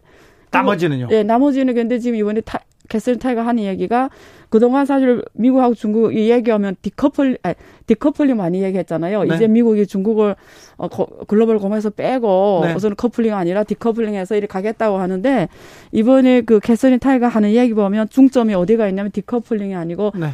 recoupling이에요. 네, recoupling. 다시. 다시. 어떤 면에서 같이 가는 게더 네. 도움이 될까? 다시 커플이 되자. 어, 어쩌게 더 되겠다라는 겁니다. 네. 네. 좀 미중 정상회담도 좀 열고 미중 관계가 회복돼야 될 텐데 네. 좀 기미가 있습니까? 그래서 이번에 그 개선을 타이가 한 얘기 때문에 많은 또 시장에서 기대를 하고 있어요. 네. 또 이게 어떤 뭐 조금 허, 더, 원래는 갱렬하게 막 싸우다가 네. 좀, 좀 서로에도 좀 뭔가 또 새로 제스처를 하면서 관계를 좀 좋게 갖고 가려 하는 분위기가 있지 않냐 네. 이러면서 시장에서는 조금 기대하려고 하는 것 같아요. 네, 네. 네. 한그 미국하고 중국하고 싸우면 네. 한국 경제에 우리 중간에 낀 그렇죠. 한국에 이게 영향을 미치니까. 그렇죠. 지금 이번에 그 어, 대외정책연구원에서 보고서 네. 나왔습니다. 혹시 필요하신 분들은 찾아서 보시고요. 거기 네. 통계하면 미국하고 중국이 관세 전쟁하면서 1차부터 3차까지 때리면서 한국의 손실이 어, 거의 4조. 4조, 나 났어요? 네, 4조, 4조 정도 손실이 나오고 있는 걸로 지금 거기 보고서가 상세히 남아 있거든요. 네. 그래서 참고하시면 될 것 같습니다. 좀 미국하고 중국하고 좀 네. 친하게 지내라고 교수님이 좀 얘기 좀 해주세요. 제가 다음에 시진핑 만날 때 꼭 얘기하겠습니다. 알겠습니다. 그럼 만나셨어요? 네, 꼭 만날게요. 네, 알겠습니다. 3667님께서 아, 주 기자님 공기가 네. 맑더라고요. 요즘 정정 공기청정기 놀고 있습니다. 얘기하는데 네. 중국이 석탄 발전을 줄이면 탄소 배출도 네. 덜하고 네. 아 이렇게 공기에도 좋은데 네. 세계 경제는 좀 차질을 빚고 참 어렵습니다. 그렇습니다. 이러지도 못하고 맞습니다. 저러지도 못하고. 맞습니다. 네, 좀 현명하게 좀 결정해 줘야 될 텐데 중국에서. 네, 지금 에너지계에서 이번에 리커창의 그 에너지위원회에서의 그 발언을 보면은 핵심이 네. 중국이 전반적인 에너지 전략을 다시 잘 짜고 가자. 네. 지금 이런 얘기를 많이 하고 있습니다. 재생 에너지는 계속해서 지금 네, 발전하지만 발전하고. 과도기가 있으니까 네. 어떻게 경제 연착륙을 하면 하면서 네. 어, 새로운 에너지 발전을 할 것인가를 고민해야 된다라는 식으로 말씀을 하셨어요. 알겠습니다. 네. 자, 중국에서 네. 한국으로 오는데 굉장히 어려움이 있습니다. 한국에서는 어, 격리를 받지 않습니다. 네. 백신을 맞으면. 네. 근데 한국 사람들이나 한국에 들렸다가 중국에 가면 격리하잖아요. 그렇죠. 네. 네, 3주 보통 3주를 하고요. 네. 또 어떤 성에서는 일주를 더 해서 한 달 동안 있어야 돼요. 근데 이렇게 격리가 길면 한국하고 중국하고 왕래가 없어지잖아요. 저는 지금 그래서 2년 동안 못 가고 있어요. 언제쯤 풀립니까? 그래서 제 생각 지금 기대하는 거는 내년 동계올림픽이 있으니까 네. 그때쯤이면 좀 격리 조치를 완화할까 백신 맞은 사람들이 안에서 네. 그걸 기대하고 있습니다. 그렇습니까? 네, 네. 그걸 생각하고 있습니까? 중국 정부에서도? 생각하지 않을까요? 올림픽을 해야 되는데요. 네. 네. 한국 올림픽에 올림픽 기간 중에 네. 남북 정상회담이 열릴까 이게 기대하는 사람들이 많은데 이 부분에 대해서 중국 사람들은 어떻게 봅니까? 남북 정상회담이요? 네. 중국 사람 대부분은 별로 관심이 없을 것 관심 같아요. 없어요? 네, 네, 네. 그래서 뭐 열, 열리기를 기대하죠. 뭐 그렇습니다. 네, 네. 네.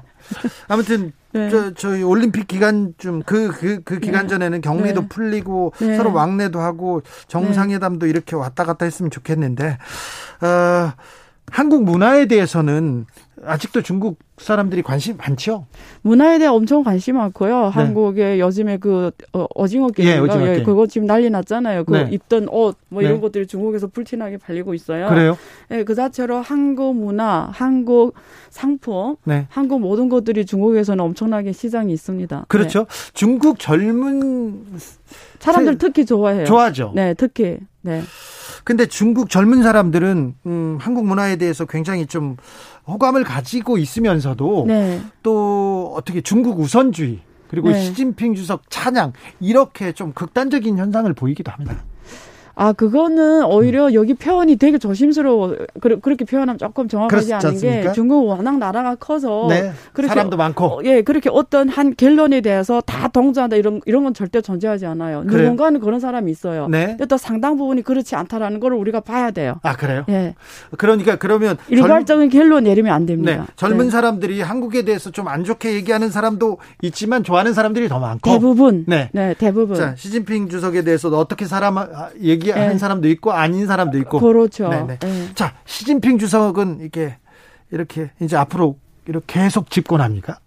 지금 다 어, 전문가들은 그렇게 보고 있고요. 네. 어디서 결정되냐면 이제 어, 이번 달 11월 달에 개최되는 육중전에 네. 어, 19개 육중전에서 실마리가 나올 것 같고요. 네. 최종은 내년 10월에 열리는 제20차 중국 공산당 전국 대표대회에서 결정이 됩니다. 네. 네. 자, 시진핑 주석의 중국과 네. 한국과의 관계는 지금 어떻습니까? 어, 사실 문재인 정부 지금 내년까지 5년이잖아요. 네.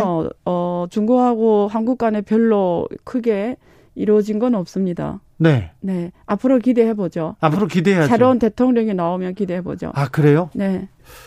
조금 진 그, 그래도 지금 내년까지 임기가 남아 있고 그 안에 진전을 좀 이루면 좋잖아요. 저는 시진핑 주석이 내년 20대 전국 공산당 당대표 회의 열리기까지는 해외를 안 나갈 것 같아요. 안 움직여요? 네, 아니, 웬 제일 중요한 회의가 오는데 괜히 움직이겠어요? 아니, 근데 시진핑 국가주석이 코로나 시기에도 뭐 웬만하면 한국에 오겠다 이런 얘기도 했었잖아요. 네, 근데 간쪽으로 보는 게 정확할 것 같고요. 네. 내년 20대까지는 그냥 안 온다라고 보는 게 훨씬 더 현실적일 것 같습니다. 그래요? 네. 아, 중국이 조금 역할을 해줘서 네. 남북 관계, 한반도 관계도 좀 풀렸으면 하는 그런 생각이 있죠. 저도 시진핑이 오면 한중 간에 할 수 있는 게 되게 많거든요. 네. 예, 그러기를 기도하죠. 그래요? 네, 네. 자, 중국의 전력난 그리고 중국의 지금 경제 상황을 볼때 네. 한국 기업들 있지 않습니까? 네. 삼성전자나 뭐 반도체 기업 기업들 네. 어, 관계는 그러니까 한국 기업들은 어떻게 영향을 받고 어떻게 될까요? 일단 현지 생산이 차질 없이 진행이 돼야 되는 것 같고요. 네. 지금 상황으로는 뭐 아직까지는 어 그래도 가능하다고 봅니다. 별 문제 없이. 예, 근데 좀 더 봐야 될 것 같아요. 예, 예, 지금 석탄 값이 너무 고공행진을 해서 네. 원가가 너무 올라가 버리잖아요. 네. 코스트가 생산 비용이 네. 그런 면에서 생산 제품 가격을 올리지 않는 이상은 수익에 영향을 주기, 주겠죠. 네. 이그 전력난이 어느 정도 갈 것 같습니까? 지금 정부 스탠스를 보면 내년 3월까지를 얘기하고 있어요. 네. 예, 예, 내년 3월까지. 아, 네. 예. 아, 우리 정부는 미국하고 중국하고 네. 이렇게 이렇게 갈등을 같이 네. 빚으면 네. 어느 편에 서기는 좀 어렵잖아요. 그 질문 자체를 어 저는 그런 질문 많이 받아요. 네. 근데 그런 질문도 똑같이 마지막으로 진짜 제가 확실하게 말씀드리고 싶은데 네. 일단은 어느 편에 사, 산, 어, 선다는 생활 절대 버리고요. 그렇죠. 한국이 앞으로 가야 될 길은 외교 강국, 예. 군사 강국이에요. 네. 기술 강국이에요. 네. 한국은 중국하고 미, 미국 미국을 위해서 문제를 생각해야 돼요. 네. 그리고 한국하고 미국, 아, 중국하고 미국이 싸울 때 한국은 그 나머지 국가들하고 한 몸이 돼야 돼요. 네. 그래서 한국이 세계 지도를 놓고 한국이 전략을 짜야 돼요. 네. 여기 줄 서고 저기 줄 서고가 아니라 눈치 보지 말고 한국이 세계 최고 군사 기술을 갖고 있어야 되고 네. 산업 기술을 갖고 있어야 되고 세계 최고 외교 전술을 할 줄 알아야 되고 네. 제 상국하고 공간을 확보해 가야 됩니다. 네. 그리고 미국하고 중국이 싸우는 거는 한국에는 역사의 최대 기회가 왔을 수도 있어요. 네. 그러니까 그런 질문 하시면 안 됩니다. 나 그렇지 그렇게 누구 편 이렇게 얘기하지 말고 예, 바보처럼 그런 질문 하지 말고 어, 우리가 어, 아니 아니 아니 죄송해요. 이런 질문이 많아서. 네. 아 그러니까 네. 누 아니 그 지금 기자님 네. 말씀드리는 게 아니고 네. 우리는 그 위해서라는 거예요. 그렇죠. 누구 편이 아니라 네, 우리가 그 위해서라는 거지. 네, 국익을 위해서 우리나라가 우리가 판을 짜라 이거지. 그렇죠. 우리나라가 길을 걸어가면 되는데 왜 네. 누구 편에서요? 그렇죠. 그죠? 네. 생각해야죠. 둘이 싸울 때 우리는 우리는 어떻게 판을 짜서 이 둘이 싸우면서 우리가 더 큰 더 큰 전략적 어, 우세를 가질 것인가를 생각하고 있어야죠. 네, 알겠습니다. 네. 지금 이제 추위가 옵니다. 네. 추위가 옵니다. 그래서 어유 전력난 걱정하시는 분이 있습니다. 자카란다님께서는 네. 내년 3월에 전력난 해소되면 해소되면 겨울 추울 때 난방은 어쩌나요? 이렇게 걱정합니다. 그래서 지금 그 중앙정부에서 동북 삼성이 지금 엄청 춥거든요. 네. 그래서 그 민생에 문제가 생기잖아요. 네. 그래서 모든 노력을 다해서 빨리 동북 삼성 전기를 민생 전기를 정상화해라 지금 명령이 내렸고요. 네. 어, 길림성 같은 데는 그 러시아 그리고 뭐 카자흐스탄, 네. 인도네시아 뭐 다른 나라 이런 데 지금 수입을 확대하고 있습니다. 옛날에 동북 삼성은 북한 석탄 갖다 썼는데. 북한까지 요즘에 그런 게 있어요. 네. 북한 석탄이 지금 그거 불법이잖아요. 네네. 근데 지금 막 해상에서 밀수로 예 밀수를 하는 게 지금 늘어나고 있어요. 그러 늘어나고 있어요. 네, 네, 네. 아 그런데 제재를 조금 완화해주면 북한 석탄 갖다가 중국이 쓰고, 그렇죠. 중국에서 또 뭐 의약품도 보내고, 그렇죠. 그러면 좀 좋아질 텐데요. 그러, 저도 그렇게 생각합니다. 네. 그렇죠. 네. 자, 네. 우리가 네. 미국 편이나 중국 편이 아니라 우리가 최고로 서야 된다. 네. 우리가 외교에서 군사적으로 네. 경제적으로 최고로 네. 어, 강국이 될 수 있다. 네. 기회다. 많은 힘이 됐습니다. 네. 잘 알아들었죠? 네. 교수님 감사합니다. 네, 감사합니다. 6540님께서는 바보, 바보, 바보야. 저한테 그러는 것 같아요. 아니, 아니, 아니. 죄송해요. 그, 그 뜻이 전혀 아닙니다. 그래도 사람들이 바보라고 저한테. 아니, 아닙니다. 자, 오늘 말씀 감사했습니다. 네, 성균관대 네. 중국대학원 안유아 교수였습니다. 네, 감사합니다. 교통정보센터 다녀오겠습니다. 오수미 씨. 정치 피로, 사건, 사고로 인한 피로, 고달픈 일상에서 오는 피로. 오늘 시사하셨습니까? 경험해보세요.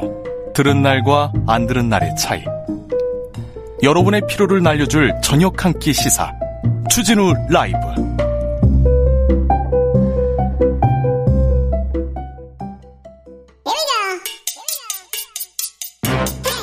뉴스를 향한 진지한 고민. 기자들의 수다. 라이브 기자실을 찾은 오늘의 기자는 은지옥이요. 시사인 김은지입니다. 자, 오늘 준비한 첫 번째 뉴스부터 가보겠습니다. 네, 대장동 원조 개발업자가 입을 열었습니다. 누굽니까? 이강길 전 C7 대표라고 하는데요. 네, 이분이 입을 열기 시작했죠. 네. 제가 2010년도 그리고 2013년도 대장동 개발을 취재한 적이 있습니다. 네. 그때부터 문제가 되었던 사안이니까요. 네네. 네. 그때 제가 취재하던 사람 중에 한 명입니다. 네, 이강길 전 대표가 한겨레와 인터뷰를 이번에 했는데요. 네. 부동산 개발업체 C7은 이 회사 이 전 대표가 운영했습니다. 네. 그래서 2009년부터 대장동 민간 개발을 본격적으로 추진했다라고 하는데 네. 자산관리 회사를 만들고 대기업 건설사 출신 김 씨를 대표로 영입했다라고 하고요. 삼성 출신입니다. 네, 그리고는 이 사건의 지금 핵심으로 떠오른 인물이 있죠. 네. 남욱 변호사와 정영학 회계사는 그때부터 자문단으로 활동했다라고 합니다. 자, 이 대표가 정영학 회계사를 먼저 고용했고요. 그리고 남욱 변호사를 그 다음에 이렇게 고용했습니다. 자문단으로 고용했습니다. 네, 그리고 유동규 전 본부장에게 돈절했다, 돈, 돈을 전달했다 이렇게 알려진 정 씨가 있는데요. 네. 이 사람과 천화동인 6호에 참여했다 이렇게 의심받고 있는 조 씨도 2009년부터 그러니까 사실상 라인업은 그때부터 있었다라고 보시면 되는 겁니다. 이 라인업을 설계한 사람이 이강길 대표입니다. 네, 이제 그런데 본인이 결과적으로 밀렸다 이런 식의 이야기를 하고 있는 건데요. 네, 밀려났죠. 예, 남욱 변호사를 만난 건 2009년 12월 초였다 이렇게 밝히고 있는데 그때 LH가 대장동 개발을 막겠다라고 해서 국회 쪽에 민원을 넣어야 되는 상황이었다라고 본인은 밝히고 있고요. 네. 그러다 보니 까 그 당시에 한나라당 현재 국민의힘인데 이곳에 중앙 청년 부위원장을 했던 남욱 변호사가 국회 쪽 네트워크가 좋아서 영입을 했다라고 밝히고 있습니다. 정영화 회계사도 이런 그 정치권에 발이 넓다 이렇게 해서 어그 고용했습니다. 그 자문 계약을 체결했는데 그때는 성남은 어 새누리당 그러니까 전 지금 지금 그 당시는 국민의, 한나라당이었죠. 네, 예. 국민의힘 쪽 사람들이 이게 지배하고 있었어요. 시의회도 그렇고 시도 그렇고 그 주변도 그래 국토위도 중요하다고 해서 이분들이 어 고문 계약을 자문 계약을 체결하게 됩니다. 그런데요. 네, 이제 그런데 이 이광길 전 대표가 2010년 중반부터 사업에서 빠졌다라고 하는데요. 네, 배제되기 본, 시작합니다. 네, 본인은 자기 의지가 아니라 사실상 빼앗겼다 이런 식의 주장을 하고 있습니다. 예. 그러니까 의도적으로 정영학 회계사 등을 비롯한 자문단이 자기를 배제했다 이런 식의 이야기를 하고 있는 건데요. 네. 그러니까 이 C7에서 먼저 인허가를 내주지 않자 민간 공동 개발을 하자라는 제안을 자기들이 했다라고 하면서 그런데 그 당시에 이강길이 하면 절대 이사 못 한다라는 이야기가 돌아서 자기가 잠깐 주식을 넘겨주면서 빠진 건데 결과적으로 그때부터 밀렸다라고 하는 거죠. 자, 조금씩 배제되게 됩니다. 그런데 본인도 이제 유죄 선고를 받긴 했었습니다. 네, 네. 그런데 그런데 이제 어, 김만배 씨가 등장하는 거죠. 네, 남욱 변호사를 통해서다 이렇게 알려져 있는데 2014년 검찰의 수사로 남욱 변호사가 수사를 받았거든요. 네. 그때 남 변호사가 법조 기자를 오래 했던 김만배 전 머니투데이 부국장을 영입했다 이런 보도가 나오고 있습니다. 이때까지만 해도 주도권은 남욱 변호사가 잡고 있었다라고 하는데요. 2015년 6월 달에 남욱 변호사가 구치소로 가면서 상황이 조금 변했다라고 합니다. 네. 그때 굉장히 대장동 사업이 빠르게 돌아가고 있을 때였다라고 하는데 2015년 2월 달에 입찰 공고가 떴고 6월 달엔 천화동인이 만들어지고 네. 7월 달엔 성남의들이 만들어지기도 했었는데 그때 중요한 사업을 남욱이 구치소에 있어서 제대로 하지 못했고 결과적으로 김만배 전 부국장에게 주도권 넘어갔다 이런 이야기가 나오고 있는데요. 근데 둘 사이가 틀어진 건 2년 전 수익 배분에 관련된 부분 때문이라는 이야기가 있습니다. 제가 조폭 얘기를 했지 않습니까? 2010년 부근에 조폭들이 와서 이 사업권을 뺏어가려고 합니다. 그런데 그때 뺏어가지 못했는데 2014년 15년에 검찰 수사가 시작되면서 이 대장동에 원래 1,800억 원어치 땅을 사고 사업 비용을 했던 사업가들이 배제됩니다. 진짜 그, 어, 땅 작업을 했던 사람들이 배제되고요. 배제되고 남욱 정영학이 실권을 잡다가 남욱 정영학도 실권이 배제되고 김만배 씨가 주도권을 쥐는데 검찰 수사 이후에 이렇게 정리됩니다. 그래가지고 어 이게 대장동 개발 관련해서는 가장 중요한 키는 검찰이 쥐었다. 그런 얘기가 그 당시에 있었어요. 네, 김만배 전 머니투데이 부국장은 화려한 검찰 고문단, 자문단을 가지고 있는데 네. 그때 이제 내노라는 유명한 검찰 전관 출신들이 정말 여기 다 있거든요. 네. 그렇기 때문에 그 부분들을 보고 법조 게이트다 이렇게 지적하는 사람들도 많았습니다. 네. 거기에 BBK 검사도 있고요. 박근혜 정부 때 그 핵심이었던 검사들 다 있습니다. 총장 출신 있고 지검장 출신 있고 심지어 심지어 강찬우 검사는 검사 시절에는 검사 시절에는 화천대유나 이 대장동을 수사하다가 조금 있다가 화천대유로 고문으로 갔지 않습니까? 네, 물론 당사자는 직접 수사한 건 아니다 이렇게 이야기하고 있는데요. 그 당시 수원지검장이었던 건 사실입니다. 직접 수사한 거죠. 그러면 이거는 눈 가리고 아웅이에요. 아웅. 왜 네. 검사들이 이렇게 대장동에 많이 들끓었는지, 왜 대장 검사들은 대장동에 다 이렇게 개입했는지 이 부분이 이 부분이 밝혀져야 되는데 어찌 되는지 지켜보겠습니다. 네, 다음은 뭐, 예, 뿐만 아니라 박영수 전 특검 그리고 권순일 전 대법관도 이름이 오르내리고 있습니다. 네, 자 다음 뉴스로 가볼까요? 네, 박형준 부산시장에 대한 불기소 결정서가 보도됐습니다. 박형준 부산시장 많은 혐의를 받았는데 거의 확실한 혐의에 대해서는 불기소 났다 이렇게 이런 지적을 받고 있습니다. 네, 물론 기소된 혐의도 있는데요. 하지만 이 부분이 기소되지 않았습니다. 네. 지난 4.7 재보궐선거 당시에 박형준 시장의 딸에 대한 홍익대 미대 입시 부정 의혹이 있었거든요. 그때 제보가 있었어요? 네, 이제 게다가 인터뷰도 있었습니다. 네네. 네. 그때 어떤 이야기가 있었냐면요. 3월 10일 김승현 전 홍익대 미대 교수가 언론 인터뷰를 했는데 네. 선배 교수의 부탁을 받고 박 후보 딸에게 실기시험 점수를 좋게 줬다. 그러니까 입시 부정을 가능한 이야기를 했기 때문에 굉장히 파장이 컸습니다. 더군다나 김승현 교수는요, 박형준 씨 그리고 박, 박형준 부산시장 그리고 부산시장의 부인하고 아주 가까운 사이였어요. 네, 이제 그런데 이게 굉장히 선거에서 불리한 이야기이기 때문에 네. 박형준 후보가 3월 15일 기자회견을 열어가지고는 네. 당시에 딸이 런던 예술대를 다니고 있었고 홍익대 입시에 응시한 사실이 없고 배우자가 부정한 청탁을 한 적도 없다. 이렇게 원천 봉쇄 반박을 했습니다. 그렇죠. 양심 선언이라고 교수님이 아니 딸이 홍대에 왔을 때 입시 조금 입시 청탁을 했다 이렇게 얘기했는데 아니에요. 아니에요. 박형준 부산시장 후보가 아니 우리 딸은 거기에 아예 지원도 안 했는데 이렇게 얘기했잖아요. 네 이제 그러다 보니까 그냥 공방만 주고받고는 어떤 사실이 팩트인지가 확인되지 못하고 그때 선거 결과가 나왔거든요. 그런데요. 네, 이제 그런데 검찰이 수사를 했습니다. 왜냐하면 네. 선거법상 허위 사실 공표 혐의는 문제가 되기 때문인데요. 네. 한겨레 보도에 따르면 박형준 시장에 따른 1999년 2월 5일 홍대 미대 귀국 유학생 전형 실기 시험을 쳤다고 합니다. 예. 네, 이제 그런데도 불구하고 검찰에서는 이 사실을 불기소했는데요. 네. 그 이유가 뭐냐면 박형준 후보의 거짓말에 대해서 딸이 의붓 딸이기 때문에 혐의에 들어가는 직계비속이 아니다 이렇게 판단을 했다라고 합니다. 직계비속이라고 하면 아들, 딸, 손자, 손녀인데요. 이 해당 딸은 지금의 부인이 전 남편 사이에서 낳은 자식이기 때문에 선거법 위반 혐의에 들어가지 않는다 이렇게 판단했다고 밝혔습니다. 이게 요즘 세상에 이게 말이 됐는지 모르겠어요. 네, 게다가 박 시장이 재혼을 1999년 11월 19일에 했는데 딸의 홍익대 미래 실기시험 응시는 이보다 앞선 2월 5일이었기 때문에 몰랐다. 이렇게 판단했다라고 하는데요. 일관되게 당사자가 몰랐다라고 이야기하고 있기 때문에 몰랐던 것으로 보인다고 판단한 것으로 보입니다. 그래도 근데 파악할 수 있잖아요. 부인한테 물어볼 수 있고 딸한테 물어볼 수 있는 상황이었는데 선거 과정에서 허위 사실을 말한 건 사실이지 않습니까? 네, 그렇죠. 그래서 박 시장은 당시에 이제 이 사실에 대해서 그 부산 참여연대가 고발을 한 해서 고발 당한 바가 있거든요. 네. 이번에 이러한 검찰의 판단에 대해서 비판하는 성명을 냈는데요. 네. 검찰이 부산시장과 그의 가족이 선거 시기에 거짓말을 했음에도 불구하고 면죄부를 줬다라고 하면서 네. 법적으로 무혐의를 받았다고 하더라도 거짓말한 행위가 없어지지 않는다. 선거 시기에 시민을 기만한 언행에 대해서 사과하길 바란다라고 논평 냈습니다. 네. 실제로 그런 것들이 맞고요. 하지만 당시에 박 후보는 굉장히 강경하게 대응했습니다. 지금은 시장이긴 한데요.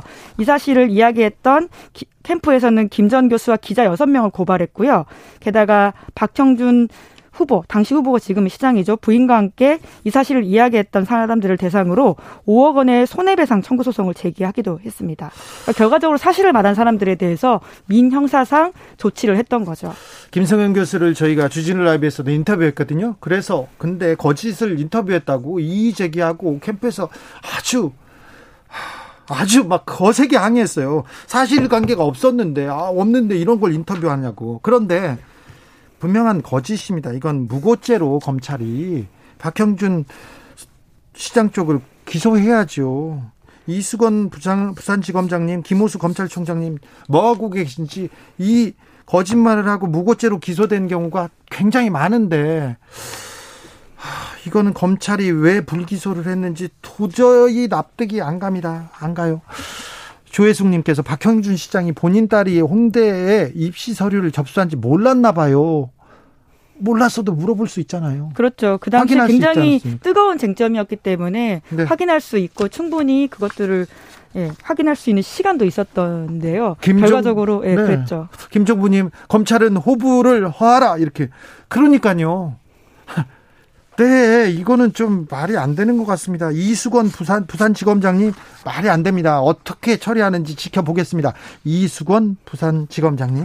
마지막으로 어떤 뉴스로 갈까요? 네, 페이스북 감독위원회가 내부 고발자를 만나겠다 이렇게 발표했습니다. 아, 네, 청문회가 열렸어요. 청문회에서 큰 화제를 큰 논란을 논란을 낳았습니다. 네, 이제 그래서 그에 대한 후속 조치라고 보시면 되는데요. 네. 페이스북 감독위원회는 자체적으로 만든 곳이긴 합니다. 네. 이곳이 이제 워낙 페이스북이 여러 가지 문제가 있어서 비판을 받다 보니까 자체적으로 작년에 만든 곳인데요. 네. 그러니까 여기서 이제 그 내부 고발자 프랜시스 호건을 만난다라고 밝혔는데 네. 결과적으로 호건 씨 이야기가 타당하고 그것을 고쳐가겠다는 취지의 이야기로 우리가 이해하면 될 것 같습니다. 내부 고발자 호건 씨는 청문회에서 페이스북을 담배에 비유했습니다.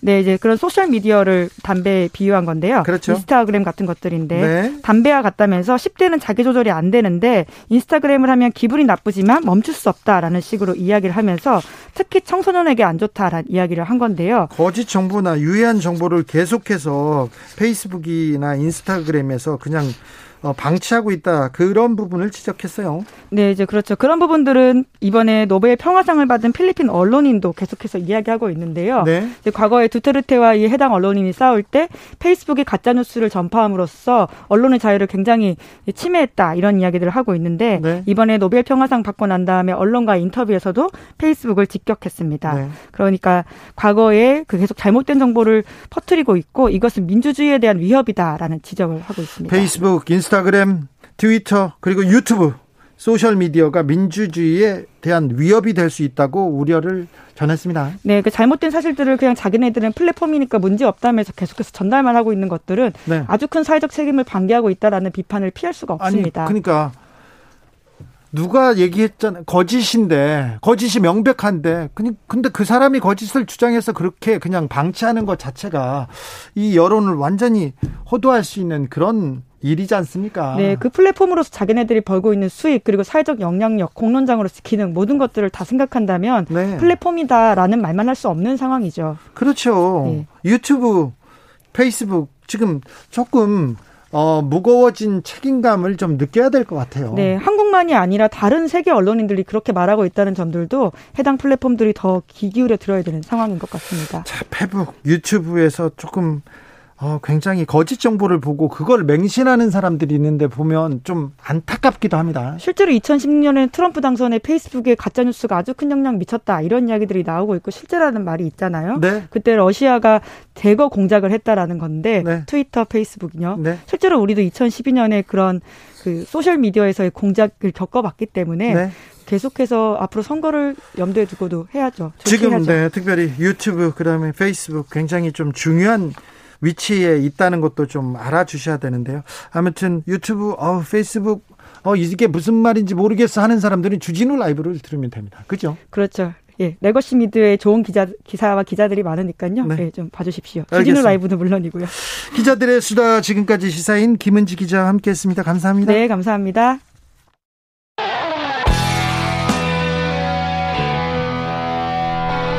스치기만 해도 똑똑해진다.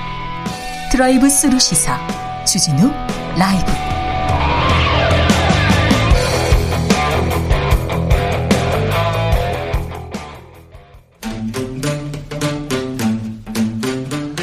(2030) 청년이 보고 듣고 느끼는 요즘 우리 사회 그것이 궁금하다 MZ세대에게 묻는다 요즘 뭐하니? 프로게이머 출신 유튜버 황희도 씨 어서 오세요. 네, 안녕하세요. 잘 지내셨어요? 네, 잘 지내고 있습니다. 자, 오늘은 어떤 얘기로 가볼까요? 먼저 민주당 경선 후보 선출 결과 관련해서 좀 이야기가 많이 나오고 있습니다. 그러게요. 예.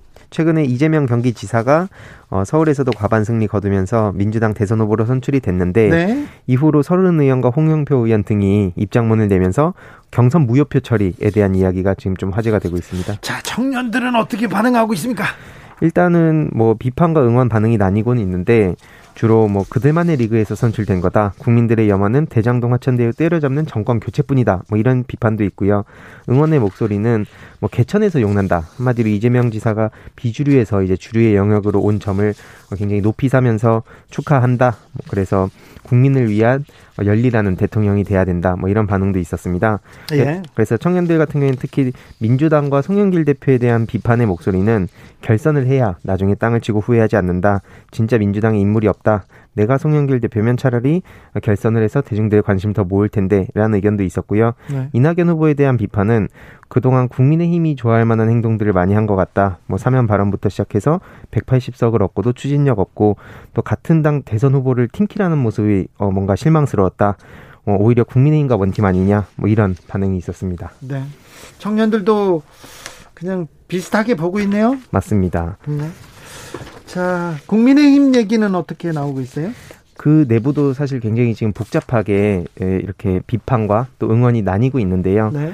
거의 그냥 여야를 서로 이렇게 비판하듯이 그 내부도 굉장히 심각한 상황인 것 같습니다. 네. 그래서 뭐 각 후보에 대한 비판과 응원도 되게 구분이 많이 돼 있는 상황이고요. 네. 그래서 내부 총질 그만하고 원팀으로 좀 갔으면 좋겠다. 정권 교체를 하려면 힘을 합쳐야 된다. 이런 이야기들이 좀 많이 있었습니다. 네. 청년 커뮤니티에서는 특히 뭐 황교안 씨 같은 경우에는 이번에 그 4인에 들진 못했는데 뭐만 하면 다 부정선거라고 하냐. 그래서 부정선거 전문가라고 인정한다. 이런 반응도 있었고 네. 최지영 씨 같은 경우에는 직장도 돈도 명예도 다 날린 거 아니냐. 뭐 그런 반응도 있었고요. 또 최재경 하태경보단 원희룡 씨인가 보다. 뭐 황교안 씨 같은 경우에는 존재감이 너무 없었다. 뭐 이런 반응들이 있었고 결국엔 여야 할 거 없이 그냥 이번 대선은 뭐 포기하려는 듯한 이야기도 좀 있었습니다. 보수 커뮤니티는 어떻게 반응하고 있습니까? 아무래도 어, 보수당에 대해서는 좀 애정이 있을 텐데요. 근데 거기도 그 어떤 후보냐에 따라서 굉장히 많이 나뉘더라고요. 네. 특히 어떤 사이트에서는 어, 부정선거 이슈를 좀 끌고 오던 황교안 씨를 좀 많이 밀던 사이트도 있었는데 보수, 보수 사이트요. 예, 그래서 황교안 씨 떨어진 게 안타깝다 네. 이런 반응이 있었고 그러면서도 또 한편으로는 본 경선 가봤자 어차피 또 이게 뭐 하냐 라는 생각도 들긴 했다. 뭐 이외로도 내부 총질 좀 그만했으면 좋겠다라며 뭐 유승민 씨라든지 다른 후보들을 비판한 반응도 있었고요. 또 다른 사이트에서는 특히 2030들이 지금 홍준표 어, 후보를 좀 좋아하는 사람들이 있더라고요. 네. 그래서 그러다 보니까 어, 어, 보수 정당 역대 후보들 중에서 2030한테 이 정도로 지지받는 사람 없었다라면서 응원하는 목소리도 있었고 또 유승민 씨가 토론 여러 번 하다 보면 반등할지도 모른다 뭐 이런 얘기도 나오고 있습니다. 정책에 대해서 뜨거운 반응을 보인 그런 정책이나 그런 논쟁은 없었습니까?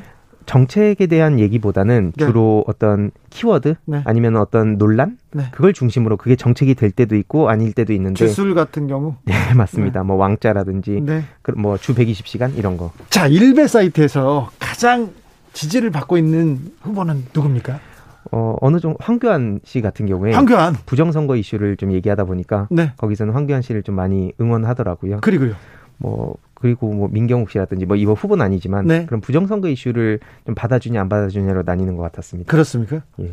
부정선거 이슈를 받아주지 않으면 일베에서는 인정 못 받습니까? 뭐, 뭐 가짜 보수란 얘기도 있고 뭐 네. 위장 우파다 이런 식으로도 비, 비난하더라고요. 지금 후보들에 대해서는 위장 우파다 이렇게 생각합니까? 그렇습니다. 네.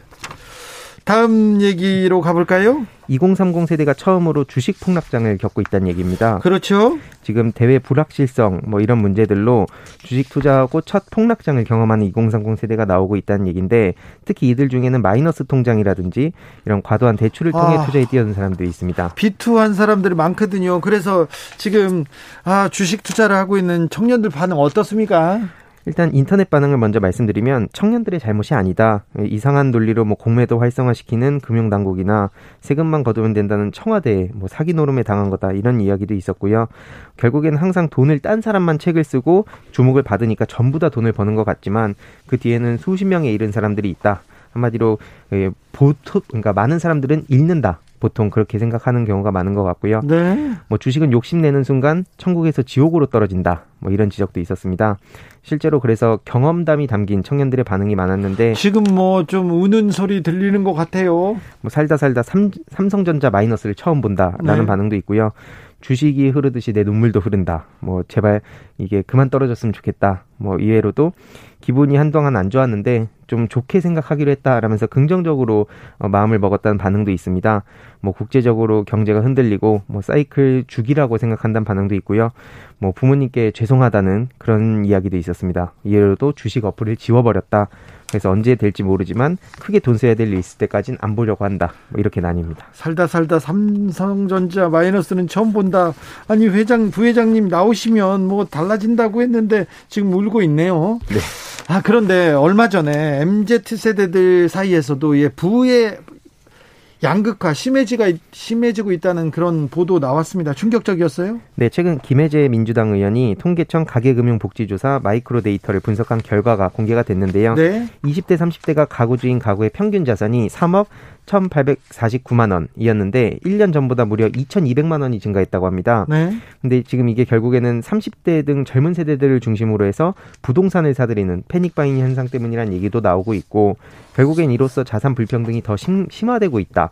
뭐 이런 얘기가 나오고 있습니다. 네, 네. 그래서 세무조사에 착수한 30대 이하 446명 가운데선 부모의 도움으로 고가의 상가 빌딩을 편법 취득하거나 아버지 부동산을 담보로 금융기관에서 수억 원을 빌려서 사업 자금으로 쓴 사례 등이 나오고 있다고 합니다. 청년들 이거 어떻게 반응합니까? 이에 대해서는 좀 의견이 나뉘는 편인데 이런 통계가 무슨 의미가 있을지 싶다. 한마디로 어느 세대나 양극화는 크지 않았냐 이런 이야기도 있었고요.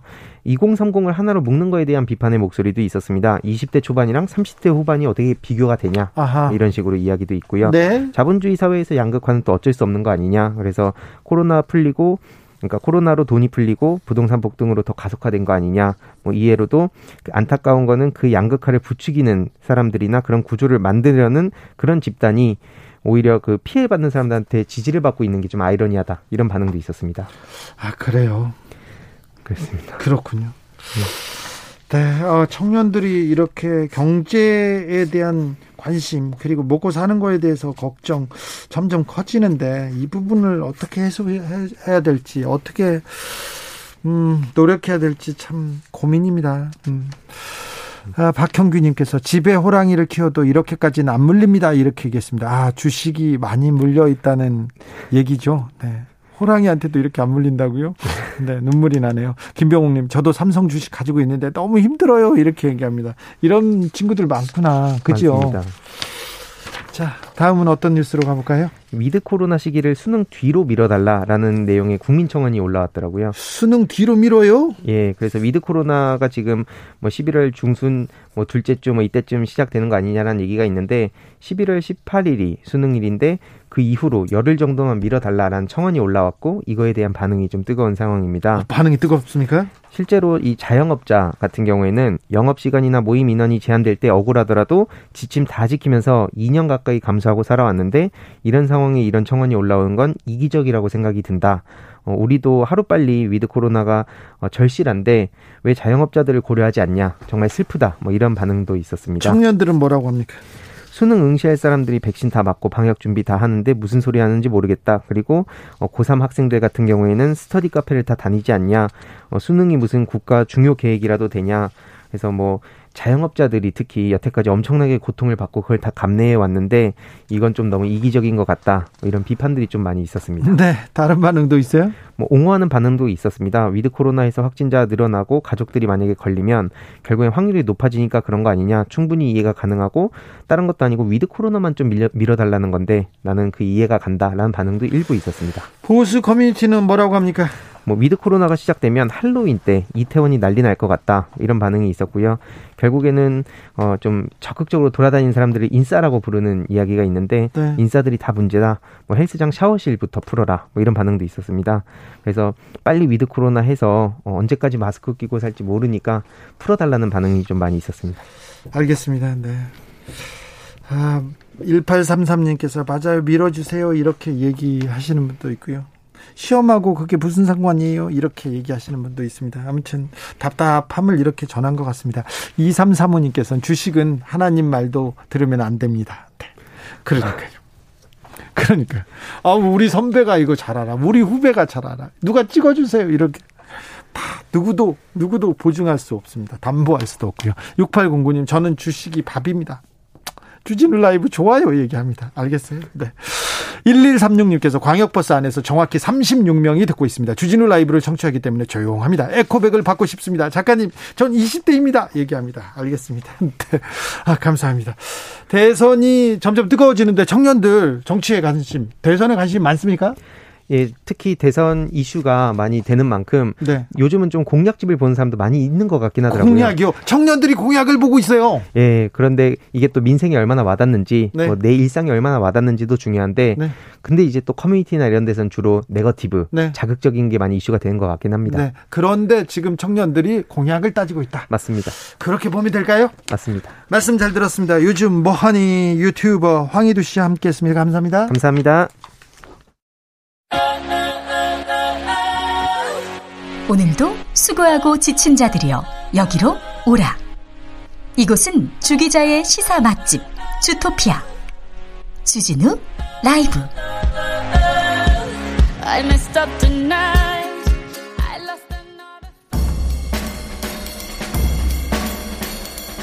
느낌 가는 대로 그냥 고른 뉴스 여의도 주필 국무회의 사또 옷으로 참석한 탁현민 의전 비서관이니까 뉴시스 기사입니다. 어, 한복 문화 주간을 맞았다고 합니다. 17일, 11일부터 17일까지 일주일이 2021 한복 문화 주간으로 문화체 관광부에서 이렇게 선정했습니다. 그래서 문재인 대통령이 어, 한복 차림으로 국무회의를 주재했습니다. 주제를 딱 했는데 가장 눈에 띈 사람은 박현민 청와대 의전 비서관이었습니다. 의전 비서관이 이렇게 사또처럼 그런 복장을 입었는데 이게 뭔가 이렇게 봤더니 국군 전통 의장대 옷을 의장대 옷을 입고 나왔다고 합니다. 그래가지고 어그 주목을 받았습니다. 청와대에서 한복 수요가 줄면서 코로나 때문에 어려움 겪고 있는데 한복업계 한복의 일상화를 위해서 이렇게 오랜 바람을 한복계에 오랜 바람을 담았다 이렇게 해서 큰 화제가 있었습니다. 탁현민 비서관한테 그거 샀어 물어봤더니 빌려왔어 이렇게 얘기하더라고요. 네. 아무튼 한복을 입고 국무회의 어 이것 또한 또 전 세계적으로 좀 화제가 되지 않을까 이런 생각해 봅니다. 한복 한국 문화에 대해서 관심이 엄청 많거든요. 프랑스 내년 1월부터 30여 종 과일 채소 플라스틱 포장 금지 뉴시스 기사입니다. 내년 1월부터 거의 모든 과일, 채소에 대한 플라스틱 포장이 금지됩니다. 프랑스에서는요. 사과, 바나나, 오렌지 절대 안 됩니다. 가지, 토마토 이런 부분도 플라스틱 포장이 금지된다고 합니다.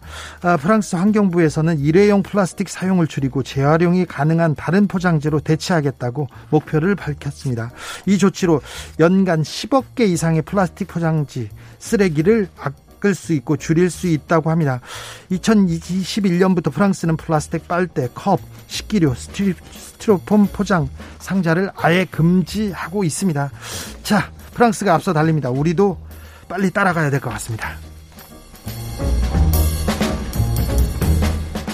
목에 2년간 폐타이어 걸고 다닌 미국 사슴 구조작전 성공 연합뉴스 기사인데요 2019년에 로키 산맥 주변에서 한 엘크 사슴의 종류죠 엘크가 이 타이어를 목에다 쓰고 있어요 이게 무슨 일인가 이렇게 했는데 사라졌어요 그런데 2년 만에 아 2년 만에 덴버 남서 지역에서 이 폐타이어를 목에 건, 건 엘크를 발견하고 무사히 구조했다고 합니다. 사슴을 잡아서 진정제를 투여한 후 타이어를 제거했는데 타이어에 철심이 박혀 있어가지고 타이어를 자르지 못하고 뿔을 잘라서 이 타이어를 뺐다고 합니다.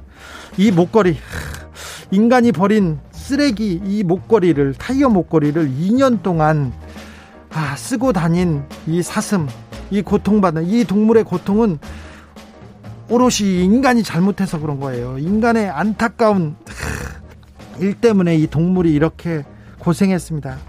우리나라 같으면 이 타이어 어떻게든 제거했을 텐데 아, 뿔을 잘랐다니 이것까지도 미안하네요. 사슴아 미안해. 네, 참 한국에서라면 더 편안하게 해줬을 텐데. 재난 속보 알려드리겠습니다. 10월 12일 오후 6시 24분 그리스 크레타섬 헤라클리온 동쪽 102km 지역에서 규모 6.4의 지진이 발생했다고 합니다. 국내 영향은 없다고 합니다. 어, 얼마 전에도 지진 소식 전했고 지금 그리스 지진 지진이 계속 이어지고 있습니다. 조금 걱정입니다. 네.